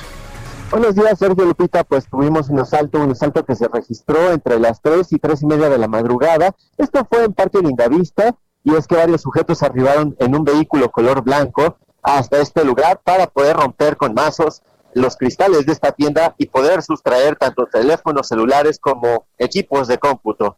El asalto no duró más de tres minutos. Estos sujetos se retiraron en un vehículo color blanco y este vehículo fue ubicado en el eje 4. Eh, eh, la policía ya inició la búsqueda de estos sujetos porque el vehículo fue abandonado. También se está buscando, pues, es el motín, el botín, perdón, que se llevaron estos sujetos, el cual hasta el momento sigue sin ser calculado. Sergio Lupita, mi reporte. Gracias, Augusto. Muy buen día. Y tenemos información también esta mañana con Gerardo Galicia. ¿Dónde andas, Gerardo? Buen día excelente mañana en la zona centro de la capital sobre la calzada San Antonio Abad, que la tenemos casi cerrada. El motivo tenemos a trabajadores de ferias que se están manifestando, traen con ellos por lo menos unos 8, 10 tráileres con todos los juegos mecánicos y tenían planeado llegar hasta el centro histórico, una situación que ha impedido la policía capitalina, ya con varias grúas se han colocado justo en el paso a desnivel de la avenida 20 de noviembre. Por este motivo tenemos bastantes conflictos viales, lo que están eh, pidiendo o exigiendo los trabajadores de ferias en las distintas alcaldías es que se les permita instalar porque no tienen ingresos eh, para poder eh, llevar a sus casas y también están pidiendo eh, apoyos económicos al gobierno capitalino. Habrá que utilizar vías alternas, por lo pronto han liberado un carril de la calzada San Antonio Abad, pero la situación es muy complicada en materia de vialidad. La calzada de la calle de Isabel la Católica y el eje central van a ser buenas opciones. Y por lo pronto, el reporte. Muchas gracias, Gerardo. Muy buenos días. Bueno, y vamos a otros temas. El secretario de Seguridad Ciudadana, Alfonso Durazo, ya ha presentado, presentó este martes su renuncia a la Secretaría de Seguridad y Protección Ciudadana. Va a buscar la candidatura al gobierno del estado de Sonora. Alfonso Durazo, lo tenemos en la línea telefónica. Alfonso Durazo, buenos días, gracias por tomar la llamada. Al contrario, Sergio, un gusto saludarte, Guadalupe, igualmente. Gracias, buenos días. A, la, orden, mi estimado Sergio. Alfonso, ¿por qué dejar una responsabilidad tan importante más cuando pues no se ve claro que los resultados hayan sido positivos? Bueno, Sergio, se cumplen eh, ciclos. Eh, cuando me invitó el entonces presidente del partido, eh, Morena, a hacerme cargo de esta responsabilidad dos años y medio antes de la eh, dos años y medio antes del día de la elección eh, me invitó para ayudarlo a materializar su visión sobre la seguridad pública en el país. Y eso eh, contemplaba la construcción de instituciones que eran imprescindibles para que el gobierno de la República pudiera ser exitoso o contar con los instrumentos imprescindibles para enfrentar al crimen organizado. Esa tarea está prácticamente concluida, Sergio. La primera de ellas es la construcción de la Guardia Nacional.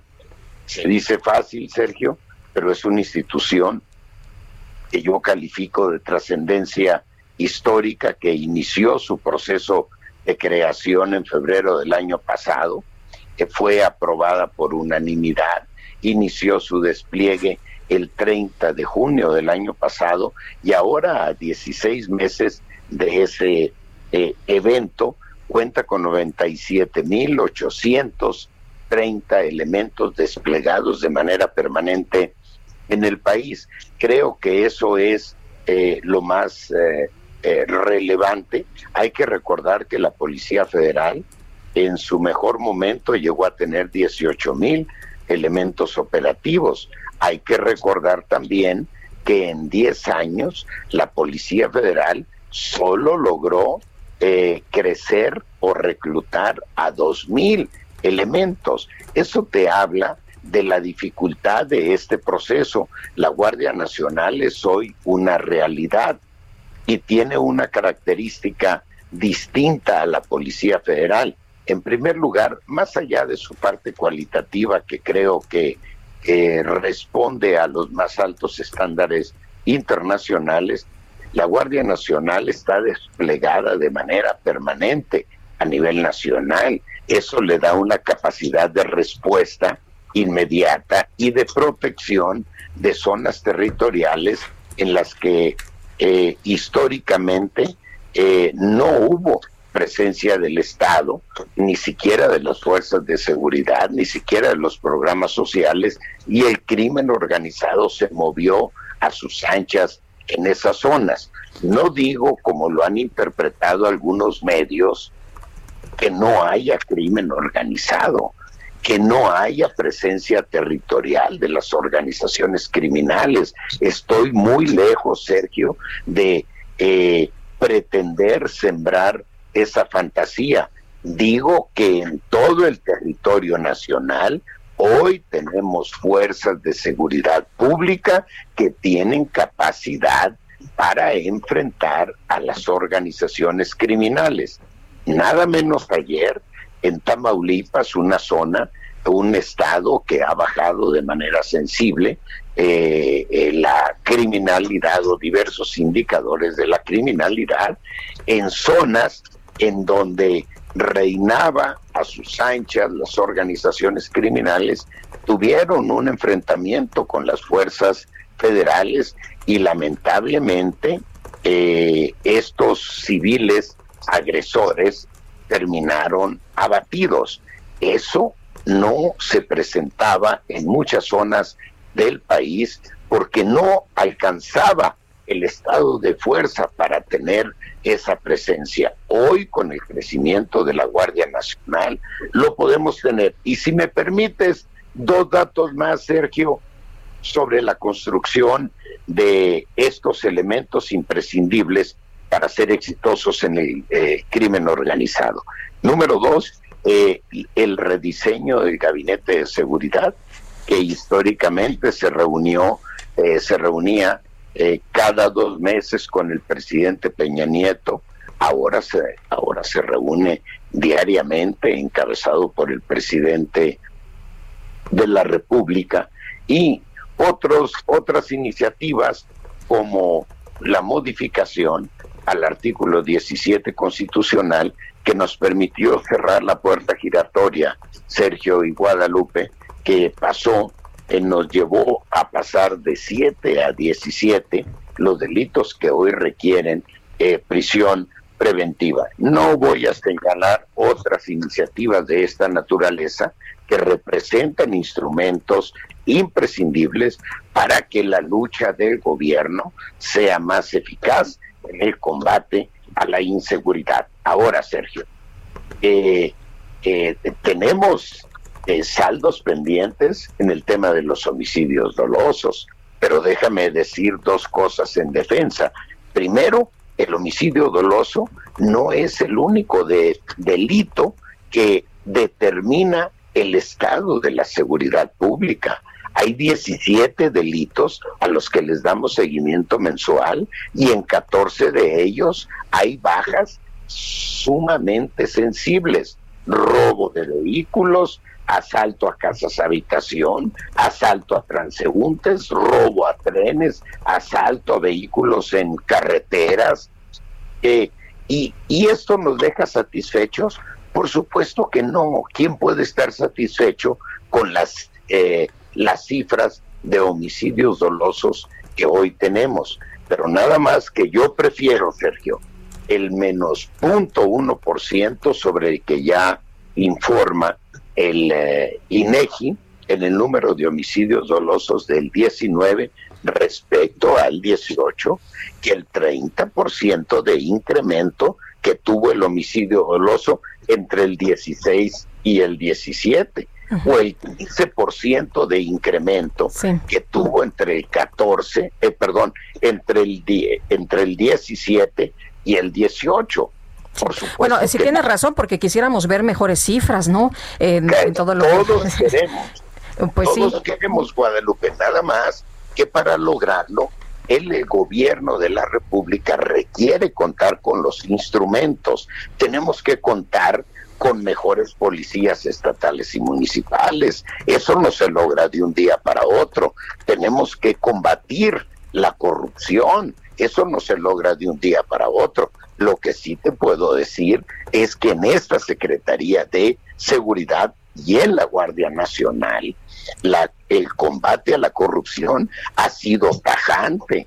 Aquí no hay un secretario García Luna, Aquí no hay un secretario extendiendo la mano para pedir su entre, su moche, su cuota. No hay un titular de la Guardia Nacional vendiendo los puntos de trabajo, vendiendo los uniformes, las patrullas, eso se acabó, pagamos los viáticos, se los damos al personal, le damos gasolina, armas y demás, que antes tenían que pagarlos, ya no, ya no recuerdan ustedes aquellas imágenes en las que los policías federales eran expulsados de los hoteles por falta de pagos. Hemos construido 160 cuarteles. Todo esto es imprescindible y lo más importante, tenemos que atender las causas profundas que generan la inseguridad y eso no va a ser de un día para otro, es producto de un proceso. Lo único que yo reclamo es realismo para entender el problema de la seguridad, porque si reclaman resultados de un día para otros, eso sería franca, aceptarlo sería francamente una farsa. Bueno, eh, ¿cómo, ¿cómo, ves las posibilidades? En, en, Sonora tengo entendido que la candidatura se puede definir por una encuesta. ¿Qué, qué opinas? ¿Quiénes serían los rivales? Bueno, mira, eh, sí está efectivamente en puerta el tema, Sergio. Eh, siempre lo he aceptado, tengo una vinculación histórica al Estado, una eh, carrera política administrativa y una formación académica que hacen eh, razonable mi aspiración a buscar la gubernatura del Estado. Hubo ya una sesión del Consejo Estatal en donde acordaron eh, cosa atípica en Morena por unanimidad, eh, invitarme a que buscara la candidatura. No obstante, y aun y cuando el 2018 no, no ha salido todavía la convocatoria, pero el 2018, cuando había unanimidad, se obviaba la encuesta. Sin embargo, eh, no obstante que el Consejo por unanimidad me invita a, a buscar la candidatura, cualquiera que levante la mano, yo estaré dispuesto a ir a una encuesta. No tengo absolutamente ningún problema con quien quiera eh, levantar la mano. Tengo una vocación democrática y para eh, una expresión de esa vocación democrática es facilitar la posibilidad de que quien tenga interés participe en el proceso de elección de candidato. Pues muchas gracias, Alfonso Durazo, secretario de Seguridad y Protección Ciudadana, por haber conversado con nosotros. Al contrario, Sergio, gracias también, Guadalupe, un abrazo. ¿eh? Muchas gracias, Alfonso. Igualmente un abrazo y, y, que ya el lunes ya ya no estás ahí en la secretaría, ya entregas todo este este día. Mañana, ¿cuándo? Ma mañana presento la renuncia eh, que surte efectos a partir del primer minuto del mes de noviembre. Hay que recordar que el propio presidente estableció como fecha límite el 31 de este mes para presentar eh, la renuncia y atendiendo ese límite la presentaré el día de mañana, pero continúo a cargo de la responsabilidad hasta el último minuto de este mes. Muy bien, pues eh, éxito, suerte. Gracias, Guadalupe. Valoro mucho tu expresión. Gracias. Un abrazo, Hasta Sergio. luego. Son las 8 de la mañana con 44 minutos. Tenemos en la línea telefónica a Jorge Andrés Castañeda, analista político. Jorge Andrés, adelante, ¿qué nos tienes? Muy buenos días, Sergio. Buenos días, Lupita. ¿Cómo les va? Bien, eh, hasta el momento bien. Muy qué bien, bueno, qué bueno. Pues bueno, hoy me gustaría hablar del tema del outsourcing que publica Sergio en tu columna en el periódico Reforma y que desde Mexicanos contra la Corrupción sacamos un reportaje disponible en nuestra página contralacorrupción.mx sobre la contratación de firmas de outsourcing por el gobierno federal. Eh, el día de ayer el presidente eh, anunció que con estos, en la humilde mañanera que nos tiene acostumbrados, donde dice las cosas sin pensarlo mucho, el final del outsourcing, porque eran unos coyotes, como bien dices en tu columna, Sergio, y que había que desaparecerlos. Eh, a ver, es como todo un tema bastante más complejo de lo que lo quiere entender el presidente. Eh, la idea en sí del outsourcing, el principio, no es algo malo, es algo que se utiliza en todo el mundo y crea eficiencias económicas porque se crean empresas especializadas en cierto tipo de servicio. Por poner un ejemplo, desde las empresas que se dedican a dar servicios de tecnología a los grandes corporativos, en vez de que X o Y empresa tenga un departamento de tecnología con decenas de personas, contratan a una empresa especializada que tiene gente trabajando ahí para darle servicios de tecnología, por ponerte un ejemplo. El problema es que en México, para variar, se han eh, roto, se han creado una cantidad de esquemas innumerables de defraudación fiscal y defraudación a los trabajadores a través de estos esquemas de outsourcing.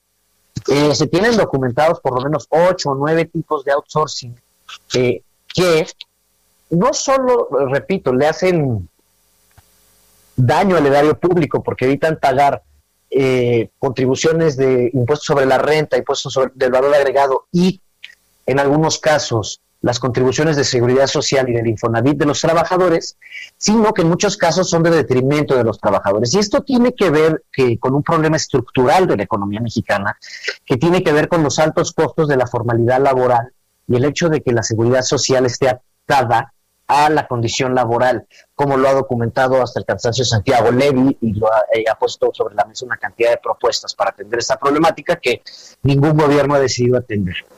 Entonces, sí tenemos un problema en el sentido que se han creado muchas de estas empresas de outsourcing eh, con, digamos, malas intenciones, a partiendo de un principio que no es necesariamente malo y que en realidad puede ayudar a la economía, que es la terciarización de cierto tipo de empleos.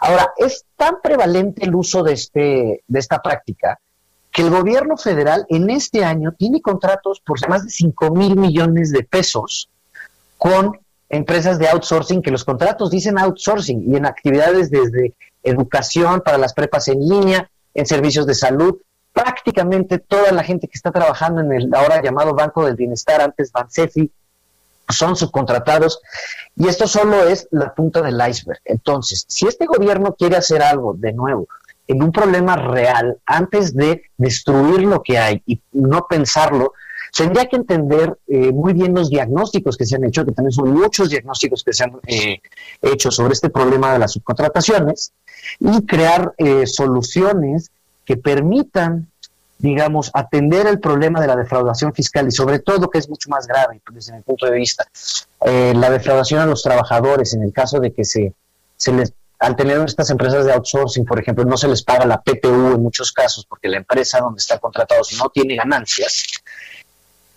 pero entonces tiene que entender esta problemática muy compleja y las razones detrás de ella antes de proponer soluciones a rajatabla como la que el presidente dijo ayer en su mañanera, que se refiere a simplemente eliminar la práctica, porque si hacen eso, eh, el gobierno mismo tendría muchas más dificultades de las que tiene hoy de cumplir una cantidad de servicios básicos que otorga a través de servicios de subcontratación.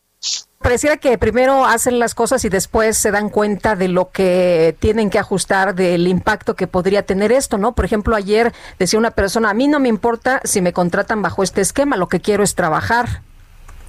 La gente no quiere perder estos millones de empleos que podrían perderse si cortan eh, este sistema de subcontratación. Por supuesto, son millones de empleos formales, eh, aparte, en la mayoría de los casos, y estamos ante una ante la crisis económica más dura de los últimos años. Yo no sé si este es el momento adecuado. Yo retomando tu comentario, Lupita, yo creo que la secretaria del Trabajo, el secretario de Hacienda sí saben estas cosas. Pero ya estamos en este mundo en el que el presidente dice lo que se le ocurre en la mañanera y luego todo el mundo tiene que ir a justificar esto a, contracorriente de lo que saben y piensan. Entonces, esperemos que este no sea otro caso como el de los fideicomisos, donde el presidente, por una promesa poco pensada, poco informada, eh, crea una impulsa una serie de medidas que luego terminan teniendo consecuencias aún más nefastas del problema inicial con el Bueno, ahí está el Seguro Popular, por ejemplo, ¿no? Bueno, sí, el caso de la desaparición del Fondo de Salud para las enfermedades catastróficas es una verdadera tragedia, de nuevo. Eh, que los estados hayan hecho en algunos casos mal uso de los recursos que se transferían desde la Federación para el Seguro Popular, no quiere decir que haya que desaparecer el Fondo de Protección de Salud por el cual se pagaban los tratamientos de cáncer de la gente con cobertura de Seguro Popular, por ejemplo, ¿no? Bueno, Jorge Andrés Castañeda, como siempre, gracias y te mando un fuerte abrazo. Sergio, un abrazo, Lupito, un abrazo, saludos a todos y síganse cuidando que el COVID viene de regreso. Muchas gracias, Jorge. Son las ocho con cincuenta. Bueno, y vámonos ahora con información desde los Estados Unidos. Cobertura especial, El Heraldo Radio, Elecciones Estados Unidos 2020. Y está con nosotros ya esta mañana Juan Guevara para darnos información importante. Juan, te saludamos con mucho gusto. Muy buenos días. Mi querido Lupito Sergio, muy buenos días. Bueno, estamos ahora eh, a cuatro días de la elección y quiero darles ahorita una noticia de último minuto. Acaban de publicar nuevos audios de Donald Trump hace minutos en donde eh, hay grabaciones en donde eh, está minimizando a propósito la pandemia y además está diciendo que no le interesaba que se escucharan los la información que estaban dando los doctores en en ese sentido se nos cortó la comunicación con Juan Guevara. Vamos a saber más de esos audios. Por lo pronto, este muy temprano en la mañana se dio a conocer información económica ya en los Estados Unidos. Hay una hay una recuperación impresionante en la economía de los Estados Unidos en el tercer trimestre. Aumenta 7.4% sobre el trimestre anterior, en el tercer trimestre. Si se anualiza esta tasa, nos da una tasa de 33.1%. Esto significa que la economía de Estados Unidos ha recuperado alrededor de dos terceras partes del terreno que perdió antes por la pandemia del coronavirus. Una fuerte recuperación, pero todavía no se recupera todo lo que se perdió en la pandemia. Y ya está listo de regreso Juan Guevara. Se nos cortó Juan, pero nos estabas hablando de nuevo de Donald Trump frente a la pandemia, ¿no? Sí, correcto. Hay audios eh, como noticia de último minuto en donde eh, salen grabaciones específicas muy detalladas en donde eh, Donald Trump quería minimizar la pandemia de una manera considerable y que quería de alguna manera acallar las voces científicas para que no le afectara en la elección.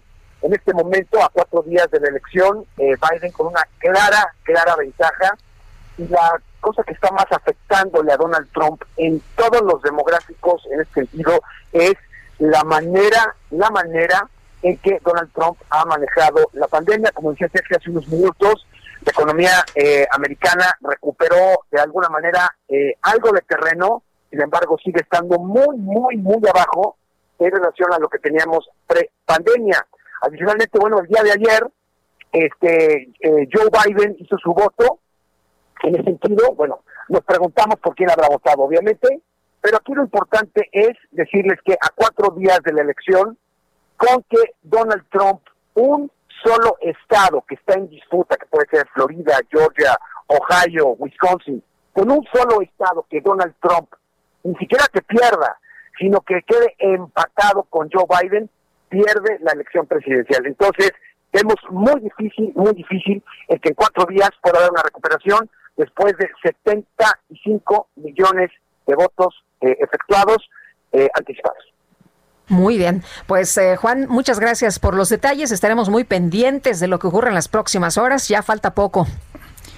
Muy bien. Gracias, saludos. Bye. Son las 8 de la mañana con 54 minutos, 8 con 54. Guadalupe Juárez y estamos en el Heraldo Radio.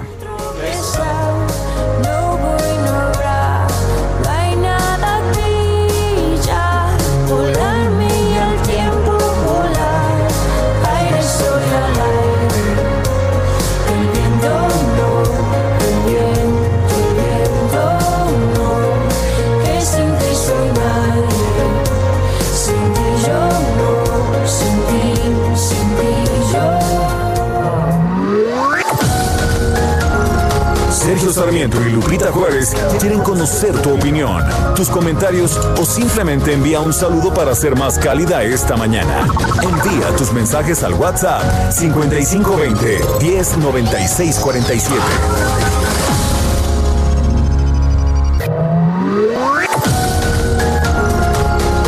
Continuamos con Sergio Sarmiento y Lupita Juárez por El Heraldo Radio.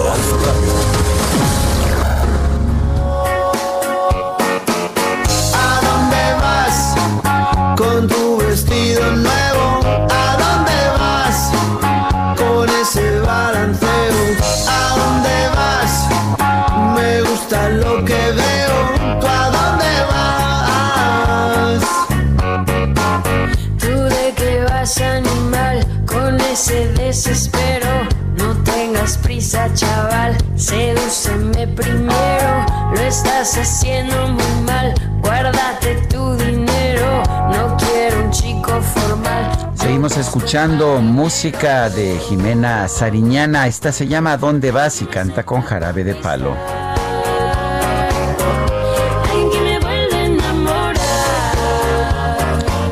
Las 9 de la mañana con un minuto vamos a otros temas. La cinta Menéndez, el Día del Señor, del director Santiago Alvarado, producida por Alejandro Sujich y protagonizada por Julie Fábregas, Jimena Romo, Héctor Illanes y Dolores Heredia, se va a estrenar el próximo 30 de octubre, o sea, mañana, ya, mañana. Mañana. mañana. Y se estrena por Netflix. Tenemos a Alejandro Sujich, el productor en la línea telefónica. Alejandro, ¿cómo estás? Buenos días.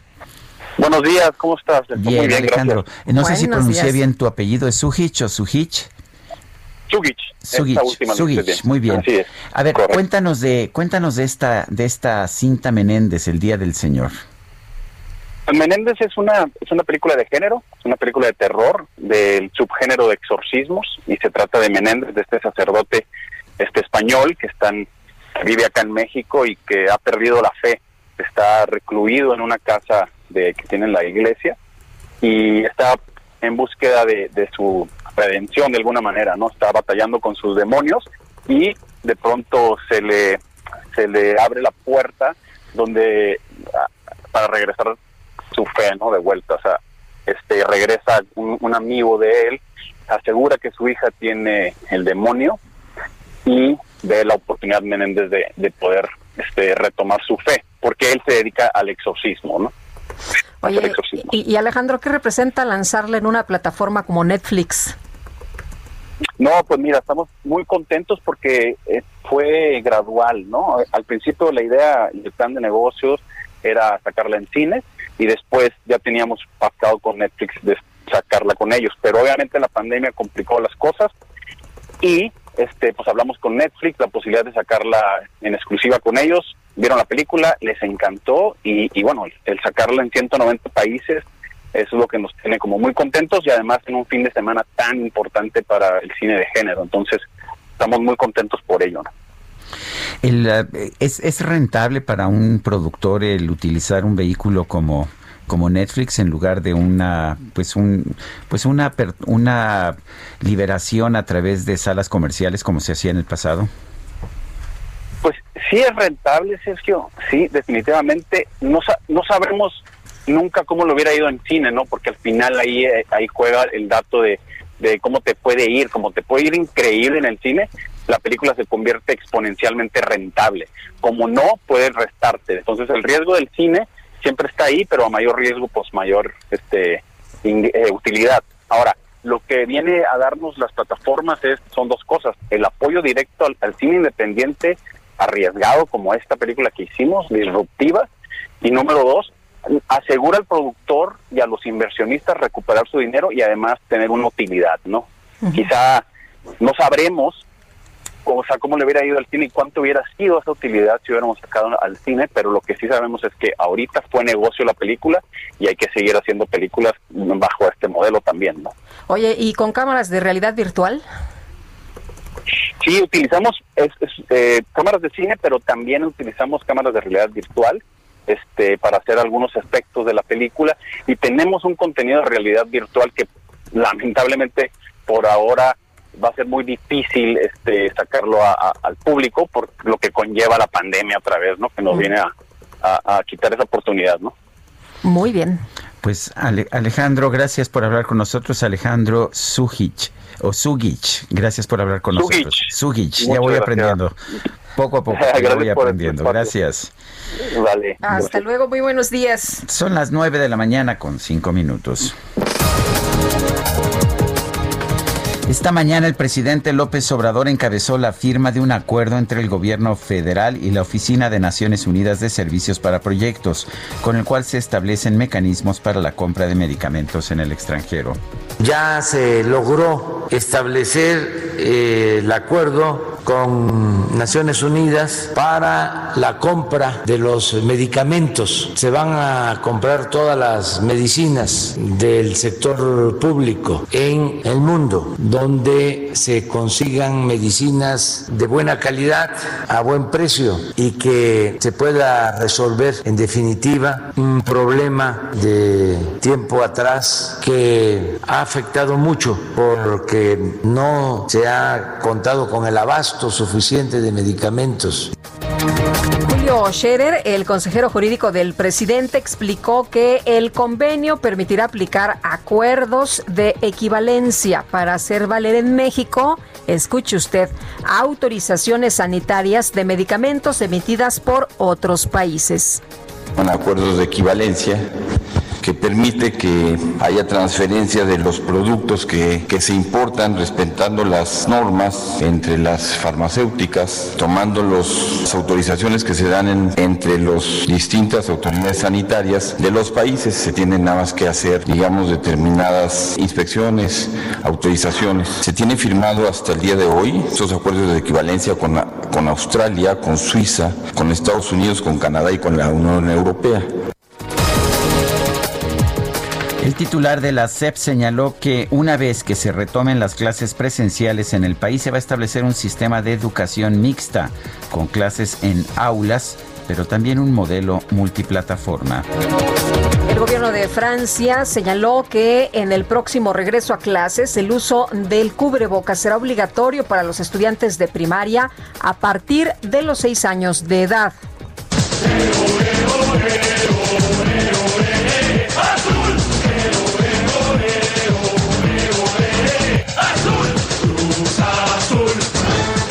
Bueno, ya sabes que lo peor que te pueden decir es que ya cruzazuleaste. Híjole. Eso es lo peor que te pueden decir en ciertos momentos y resulta que el término se está internacionalizando. En la página de internet de la Real Academia Española se incluyó ya la definición de la expresión mexicana que se utiliza cuando alguien está a punto de ganar pero pierde. La palabra es cruzazulear y se considera en el Observatorio de Palabras de la RAE. Se define como un verbo derivado usual en el periodismo deportivo mexicano que alude a una situación determinada por ser algo que frecuentemente le ocurre al equipo Cruz Azul. Ya cruzazuleaste, mi querida Guadalupe. Uy.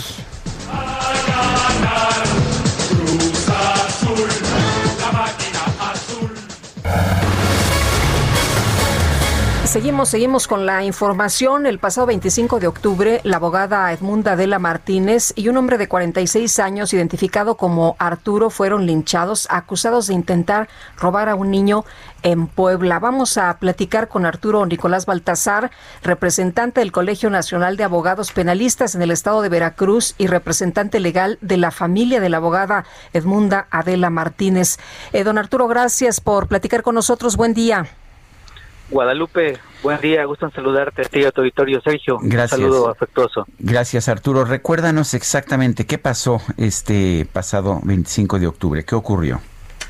Eh, la abogada salió de Orizaba con rumbo a la ciudad de León para visitar a dos de sus hijas que radican en esa ciudad y eh, por alguna razón se desvió y pasó a un municipio del estado de Puebla, Emilio Por- Portes Gil, una persona eh, con la cual ellos tuvieron eh, un acercamiento, eh, e incluso él lo publicó en redes sociales que lo habían eh, tratado de levantar, que le habían preguntado de manera altanera en dónde trabajaba, qué se dedicaba, esto a él le causa temor, hace una publicación en Facebook, a partir de ahí la gente eh, comienza a alarmarse, cuando ven la el vehículo que él había descrito, deciden bajarlos del vehículo y terminan linchándolos.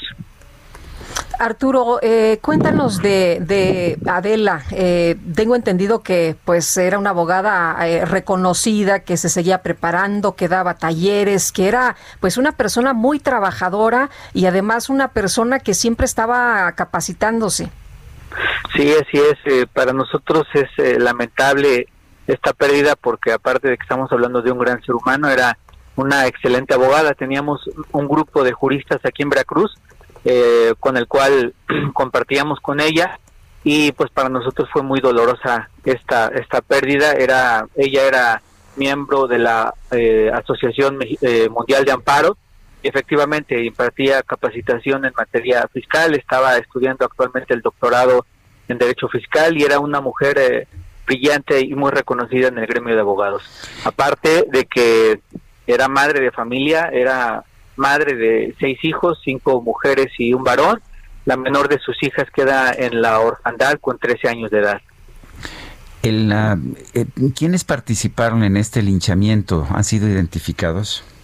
Sí, eh, hemos estado presionando a las autoridades del estado de Puebla y nos comentan que ya tienen eh, varias personas identificadas y también estamos insistiendo para que la próxima semana el fiscal general que el Estado de Puebla nos reciba una comisión de abogados que eh, eh, hemos decidido organizarnos para exigir justicia en este caso.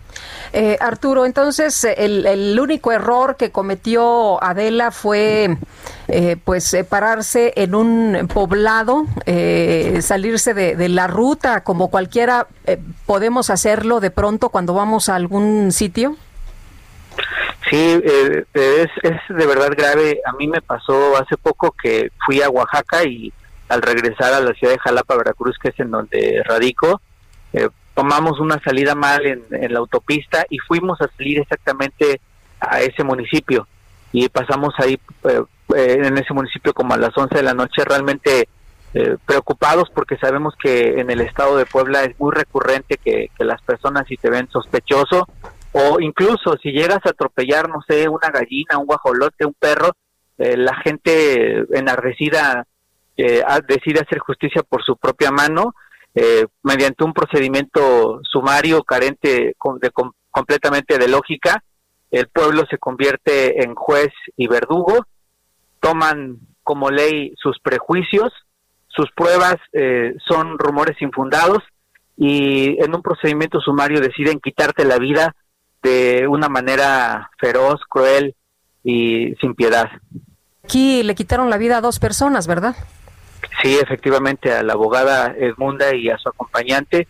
Y pues nosotros nos hemos manifestado enérgicamente porque eh, estamos pidiéndole al gobierno del Estado de Puebla que tomen las medidas necesarias para evitar que continúen estos linchamientos. Ustedes saben que en lo que va de este año ha habido más de 100 intentos de linchamiento en Puebla, de los cuales seis han terminado trágicamente y bueno, este fue el último aberrante y lamentable que ha causado tanta indignación en el gremio de abogados. Pues Arturo, muchas gracias por platicar con nosotros. Ojalá que se haga justicia en este caso. Y tú como abogado, ¿qué consideras que debería hacerse para que ya no tengamos linchamientos en estas zonas? Eh, yo creo que son dos cuestiones fundamentales. La primera es que se haga justicia en este caso, que todas las personas que participaron en este homicidio eh, sean sancionadas eh, conforme a derecho, que reciban la pena de prisión que corresponda. Y por otro lado, el, el asunto más, más grave es eh, eh, que esto es el reflejo de que la ciudadanía, la sociedad en general no confía en sus autoridades y es cuando deciden tomar la justicia en su propia mano, pero que de ninguna manera se justifica para que hayan actuado de esta forma y arrancar la vida a una gran mujer de manera tan cobarde. Yo quiero, yo quiero agradecerte, Arturo Nicolás Baltasar, el haber conversado con nosotros esta mañana. Gracias, Sergio. Gracias, Guadalupe. Saludos a ustedes y su auditorio. Gracias, qué duro. Y Lupita me acaba de mandar la fotografía de esta abogada Adela. Y bueno, cuando ves la, cuando ves además la foto Adela Martínez, eh, le pone rostro a esta tragedia y te sigues preguntando cómo es posible que ¿Cómo es posible que se siga permitiendo esto? Eh, Francisco Rivas, de Observatorio Nacional Ciudadano, director de Observatorio Nacional Ciudadano, está en la línea telefónica y me parece que estaba escuchando la entrevista. Francisco, ¿cómo ves esto? Justamente ustedes dan información de pues eh, la delincuencia, lo que ocurre en el país. ¿Cómo estás? Buenos días. De hecho, nosotros estamos preparando un documento relacionado con los linchamientos, porque el linchamiento lo que te arroja, en parte lo comentaba a quien estaban ustedes este, entrevistando, es la debilidad del Estado. ¿Qué es lo que pasa cuando hay un linchamiento? Absolutamente nada es muy difícil dar con quién es el responsable, no hay sanciones, no hay tampoco un acercamiento desde lo social para transmitirle a una comunidad por qué un acto de esta naturaleza es un acto que viola el Estado de Derecho, que pone a los ciudadanos en riesgo, porque la mayor parte de las ocasiones estos linchamientos los hacen en contra de personas que luego resultan eh, inocentes. Nosotros estamos documentando algunos casos, por ejemplo, de gente de Sky, de, Telmex, de otras compañías, o sea, compañías privadas, incluso un caso de un, joven de INEGI, en donde pues sufrieron situaciones porque alguien de repente dice es un y robachico es uno de los particulares delitos que hace que eh, la comunidad se enoje o presuntas violaciones que no se demuestran y eh, pues hay una respuesta comunitaria absolutamente desbordante que ha privado de la vida a inocentes. Entonces, aquí necesitamos, sí, como decíamos, acercar el Estado para que el ciudadano se sienta protegido, para que confíe en las autoridades. Cuando tengamos, sigamos teniendo estos niveles de impunidad va a ser muy difícil. Pero el otro aspecto es que cuando haya uno de estos casos, tiene que haber una sanción, como justamente nos recordaba quien están entrevistando, tiene que haber un acceso a la justicia para las víctimas, si no, pues no pasa nada se puede seguir tranquilamente haciendo este tipo de acciones. Bueno, pues yo quiero agradecerte, Francisco Rivas, director del Observatorio Nacional Ciudadano, esta conversación. Gracias a ustedes y muy buenos días. Buenos días, Francisco. Tenemos entendido que tenía un compromiso ahorita a las 9.20 y ojalá después podamos platicar más ampliamente de esta información que ellos acaban de publicar. Bueno, son las nueve con diecisiete minutos, con treinta y seis votos a favor y dos abstenciones. El Congreso de Nuevo León aprobó una consulta para que los ciudadanos decidan si deben modificar el pacto fiscal federal. Jaime Rodríguez es gobernador del estado de Nuevo León. Lo tenemos en la línea telefónica. Señor gobernador, se, cortó, la, se cortó la llamada. Sí. Vamos a tratar de restablecer el contacto en eh, unos momentos más y por lo pronto, bueno, pues varios gobernadores no le tomaron la palabra al presidente López Obrador. Ayer aquí Citlali Hernández decía que pues eh, le llamaba la atención que el presidente propusiera algo y que eh, pronto los gobernadores se pusieran en el terreno, ¿no? del presidente. Ya tenemos en la línea telefónica Jaime Rodríguez, gobernador del estado de Nuevo León. Señor gobernador, ¿qué piensa de esta de esta aprobación? en el Congreso de Nuevo León de esta consulta para, para, decidir las reglas del Pacto Fiscal Federal.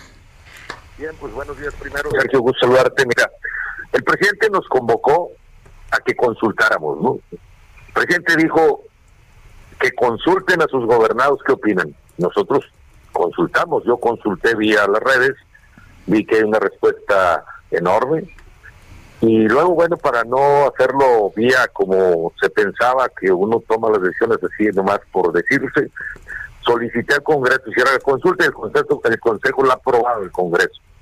Y al aprobarse, pues obviamente la consultaremos a los ciudadanos, porque nosotros creemos que la federación ha sido injusta con los estados. Y el presidente pretende confrontarnos con los estados que más reciben. No, nosotros no queremos que le quite a los estados que más les da.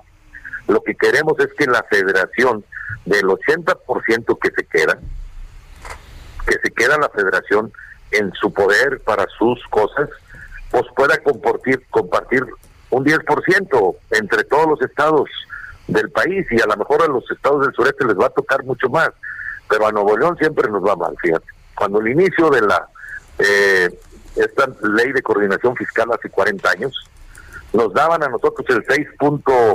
14 por 6.2% del total de la, del reparto de ese 20%, ¿no? Entonces, hoy nos dan el 4%, imagínate, nos han reducido enormemente los ingresos al, al Estado de Nuevo León, cuando el ingreso que tiene la federación ha crecido hasta casi el 9% de lo que aporta Nuevo León al total del país. Entonces, no se trata de una confronta política como el presidente cree, no, no, es un tema financiero, es un tema de números, pero el presidente no ha querido escuchar. Lo hemos convocado, le hemos pedido reuniones, no ha querido. Desde enero hemos estado buscando la posibilidad de reunirnos con él, pero no ha querido, o sea, no se trata de un rompimiento. Nosotros no queremos salirnos del pacto federal. Lo que queremos es que se modifique la ley de coordinación fiscal para no para aclarárselo a todo el auditorio de México, ¿no? Si se modifica la ley de coordinación fiscal, a todos nos irá bien. Y evidentemente el gasto de la federación será más responsable, ¿no? Porque podrá hacerlo de manera más eh, eh, planeada, menos eh, a capricho nada más de una persona, sino en un tema de una planeación financiera en donde el país avance de manera este, total en las regiones. No puede ser que se invierta todo el dinero en una sola región, cuando el resto de las regiones del país son los que proveen para que se pueda invertir en estas regiones. Entonces puede haber un equilibrio en eso y de manera más justa. Eso es lo que nosotros pretendemos. Gobernador, pero ya dijo el presidente que no va a haber ni un centavo más para los estados. No, pues Eso él es la caprichoso. Él, él dice eso, pero el pueblo dirá, dirá otra cosa. Si él quiere ir a la confronta con la sociedad, pues lo va a hacer. Él es el presidente y tiene la mayoría de los diputados en el Congreso, eso nadie lo duda. Pero ¿por qué no abre su escucha? ¿Por qué no abre su visión? Nosotros no queremos que le vaya mal. Si le va mal al presidente, le va mal a México. Lo que queremos es ayudarle. Pero no puede ser en una actitud monopólica, en una actitud absolutista en la que se gobierna este país. Necesitamos todos abrirnos al diálogo, a la, al acuerdo. ¿Qué le cuesta al presidente? Te lo digo a ti, te lo, se lo digo a todo el auditorio que nos escucha. ¿Qué le cuesta al presidente? Convocarnos a una reunión, verificar los números que estamos nosotros planteando y a lo mejor él cambia de parecer. Entonces, nosotros no Él, queremos él dice que obligarlo a eso, ¿no? que esto afecta a la investidura presidencial. ¿Qué opina? Pues que se ponga un impermeable, pues, hombre, o, sea, o que no se ponga la investidura. Vaya, este, carajo, no podemos en este país estar con esas actitudes. Me explico, o sea, ¿cómo puede un presidente estar diciendo la investidura presidencial nadie se la va a manchar, hombre? Esa la mancha el propio que la porta, ¿no? Este, es, es, es algo que no podemos estar nosotros en esas discusiones que no nos llevan a nada. Nosotros queremos una reunión en donde presentemos números, donde nuestros secretarios de finanzas eh, presenten números en todos, cómo estamos, qué tenemos, cómo le hacemos, este, cuáles serían las soluciones para resolver los problemas que tenemos en todas las regiones del país. Y eso pues es obligación del presidente ayudar. Eh, decía- o simplemente si no hacerlo, ¿no? El gobernador decía ayer Citlali Hernández que si no tienen dinero estas entidades, entonces ¿de dónde van a sacar el recurso para la consulta? Mire, no cuesta. la consulta es muy fácil, cabrón. Todos los todos los este, teléfonos tienen una aplicación gratuita. Vaya, ellos están acostumbrados a gastar dinero. ¿Cuánto gastaron en su consulta para para elegir un presidente de su partido? O en- en ¿Cómo anduvieron ellos en campaña? Entonces, lo hicieron con recursos públicos. Vaya, no tienen cara para decir eso, vaya. Muy bien. Es, nosotros en el Congreso planteamos y el, y el Congreso de Nuevo va a ser muy responsable, vas a ver. Vamos a hacer una consulta, creo que en donde el ciudadano pueda, con una aplicación quizás de manera digital, en donde el ciudadano pueda expresar sus opiniones. ¿Por qué tiene que ser gastada o gastándose con, como siempre se gastan las elecciones? Nosotros, por ejemplo, aquí en Nuevo León, le hemos dicho a los partidos políticos que no va a haber dinero para una elección como siempre estaban a- a- acostumbrados. Nuevo León ha sido el, gober- el gobierno más austero que tiene México en este momento, Claro que sí. comparado con la federación. Eh, Jaime Rodríguez, gobernador de Nuevo León, gracias y un fuerte abrazo. Saludarte. Gracias. 9 con 25. Sergio Sarmiento y Lupita Juárez quieren conocer tu opinión, tus comentarios o simplemente envía un saludo para ser más cálida esta mañana. Envía tus mensajes al WhatsApp 5520 109647.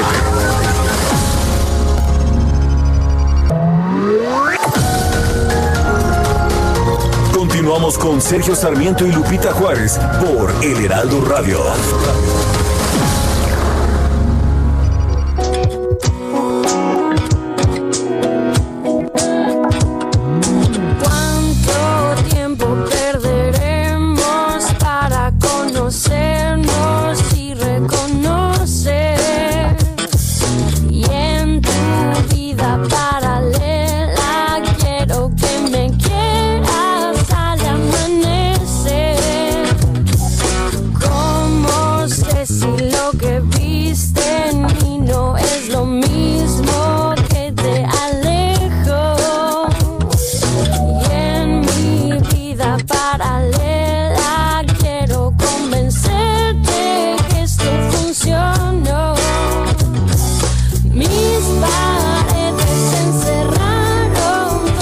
Otra probadita de la música de Jimena Sariñana, una cantante inteligente, hay que decirlo, ¿verdad, Guadalupe? Sin duda. Eh, eh, sí he platicado con ella contigo, ¿verdad? Sí, sí, la hemos entrevistado. Y también me ha tocado entrevistarla de manera individual pero lo que más me sorprende, lo que más me gusta de Jimena Sariñana, no es su voz, no es necesariamente su talento musical, aunque es talentosa, no, es que es una mujer muy inteligente, es una mujer que sabe plasmar su inteligencia además en su música. A mí sí me gusta su voz, me gusta su música, me gusta su inteligencia. Ah, aquí te gusta todo. Sí, sí, sí, y fíjate que muchos de nuestros amigos esta mañana, como Alberto Albarrán, están aplaudiendo, están aplaudiendo esta selección musical. Eso se llama Vidas Paralelas. Y vámonos a otros temas.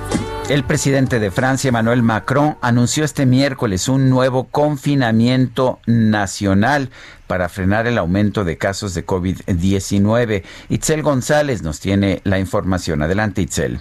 Los franceses volverán a estar confinados a partir de este viernes y hasta el próximo primero de diciembre como mínimo, según anunció este miércoles el presidente Emmanuel Macron, obligado a recurrir a la medida que trataba de evitar por todos los medios ante el fracaso de mecanismos como el toque de queda contra la expansión del coronavirus. Ni las presiones más pesimistas habían anticipado que el virus circulara con esta rapidez, reconoció Macron en un discurso televisado a la nación en el que advirtió de que esta segunda ola será más dura y mortífera que la primera. El gobierno francés ha decidido la aplicación de este nuevo confinamiento tras consultas con el Consejo Científico, las fuerzas políticas y los socios europeos, tras constatar que en Francia el número de contagios confirmados se ha duplicado en menos de 15 días hasta superar 1.2 millones de casos totales. El total de fallecidos en Francia por COVID-19 es de 35.785. Además, advirtió Macron, un 35% de los pacientes en los hospitales tienen menos de 65 años. Este nuevo confinamiento será más flexible que el impuesto en marzo. Las escuelas permanecerán abiertas, el trabajo continuará en la medida de lo posible y las residencias de ancianos permitirán las visitas, según detalló Macron. Bares, restaurantes y comercios permanecerán cerrados, aunque en función de la evolución del virus, dentro de 15 días se volverá a evaluar esta medida para ver si es posible reabrir ciertos comercios en un periodo marcado por las compras navideñas. El teletrabajo se generalizará en la medida de lo posible, se prohibirán las reuniones privadas y en el espacio público y solo se podrá salir de casa para ir a trabajar, acudir a una cita médica, asistir a un familiar, hacer compras de primera necesidad o hacer deporte en los alrededores del domicilio, siempre que se presente una declaración por escrito de las causas de la salida. Pues otra vez durísimo, ¿no? Otra vez durísimo, efectivamente. Bueno, pues es la información que nos trae Itzel González. Son las 9 con 34 minutos. La micro deportiva.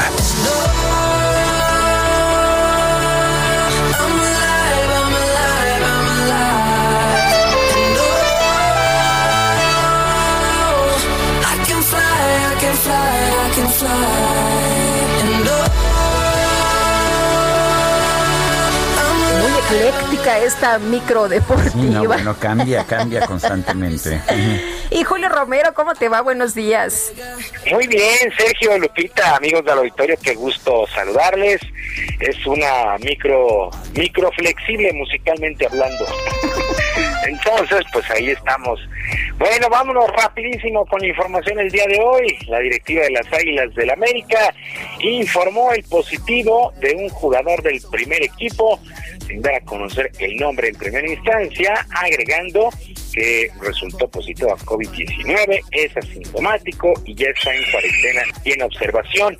Minutos más tarde de este anuncio, el atacante uruguayo Federico Viñas aprovechó sus redes sociales para confirmar que había sido afectado. Siempre fui responsable en el tema del cuidado, pero es lo que tocó, escribió este jugador. Entrada, Federico Viña se pierde el duelo de este fin de semana, del domingo exactamente, en la fecha 16 del torneo Guardianes contra los Tigres de la U de Nuevo León. Así es que las Águilas del América no, no contarán con este jugador Federico Viña. Siguen, siguen muy, muy afectados entre lesiones, suspendidos, positivos, en fin, ha sido una campaña fácil para el conjunto de las Águilas del América. Mientras tanto, fecha 2 en la fase de grupos en la Champions League, resultados del día de ayer. El equipo del Manchester United goleó 5 por 0 a Leipzig sin mayores problemas. El United logró la victoria el Paris Saint Germain también de visita no tuvo muchos problemas para derrotar 2 por 0 al equipo de Estambul, mientras que el Barcelona, el Barcelona también 2 por 0 Dembélé y Lionel Messi 2 por 0 sobre Juventus, ya lo mencionábamos, no se dio el enfrentamiento entre Messi y Cristiano Ronaldo, Ronaldo pues está ahí también eh, recuperándose del coronavirus. Por cierto, Ronald Koeman, quien es el actual técnico del Barcelona, espera que no haya ningún movimiento raro ni drástico tras la salida el día de, eh, de ayer de Josep María Bartemou, expresidente, ya que fue quien lo puso en el cargo.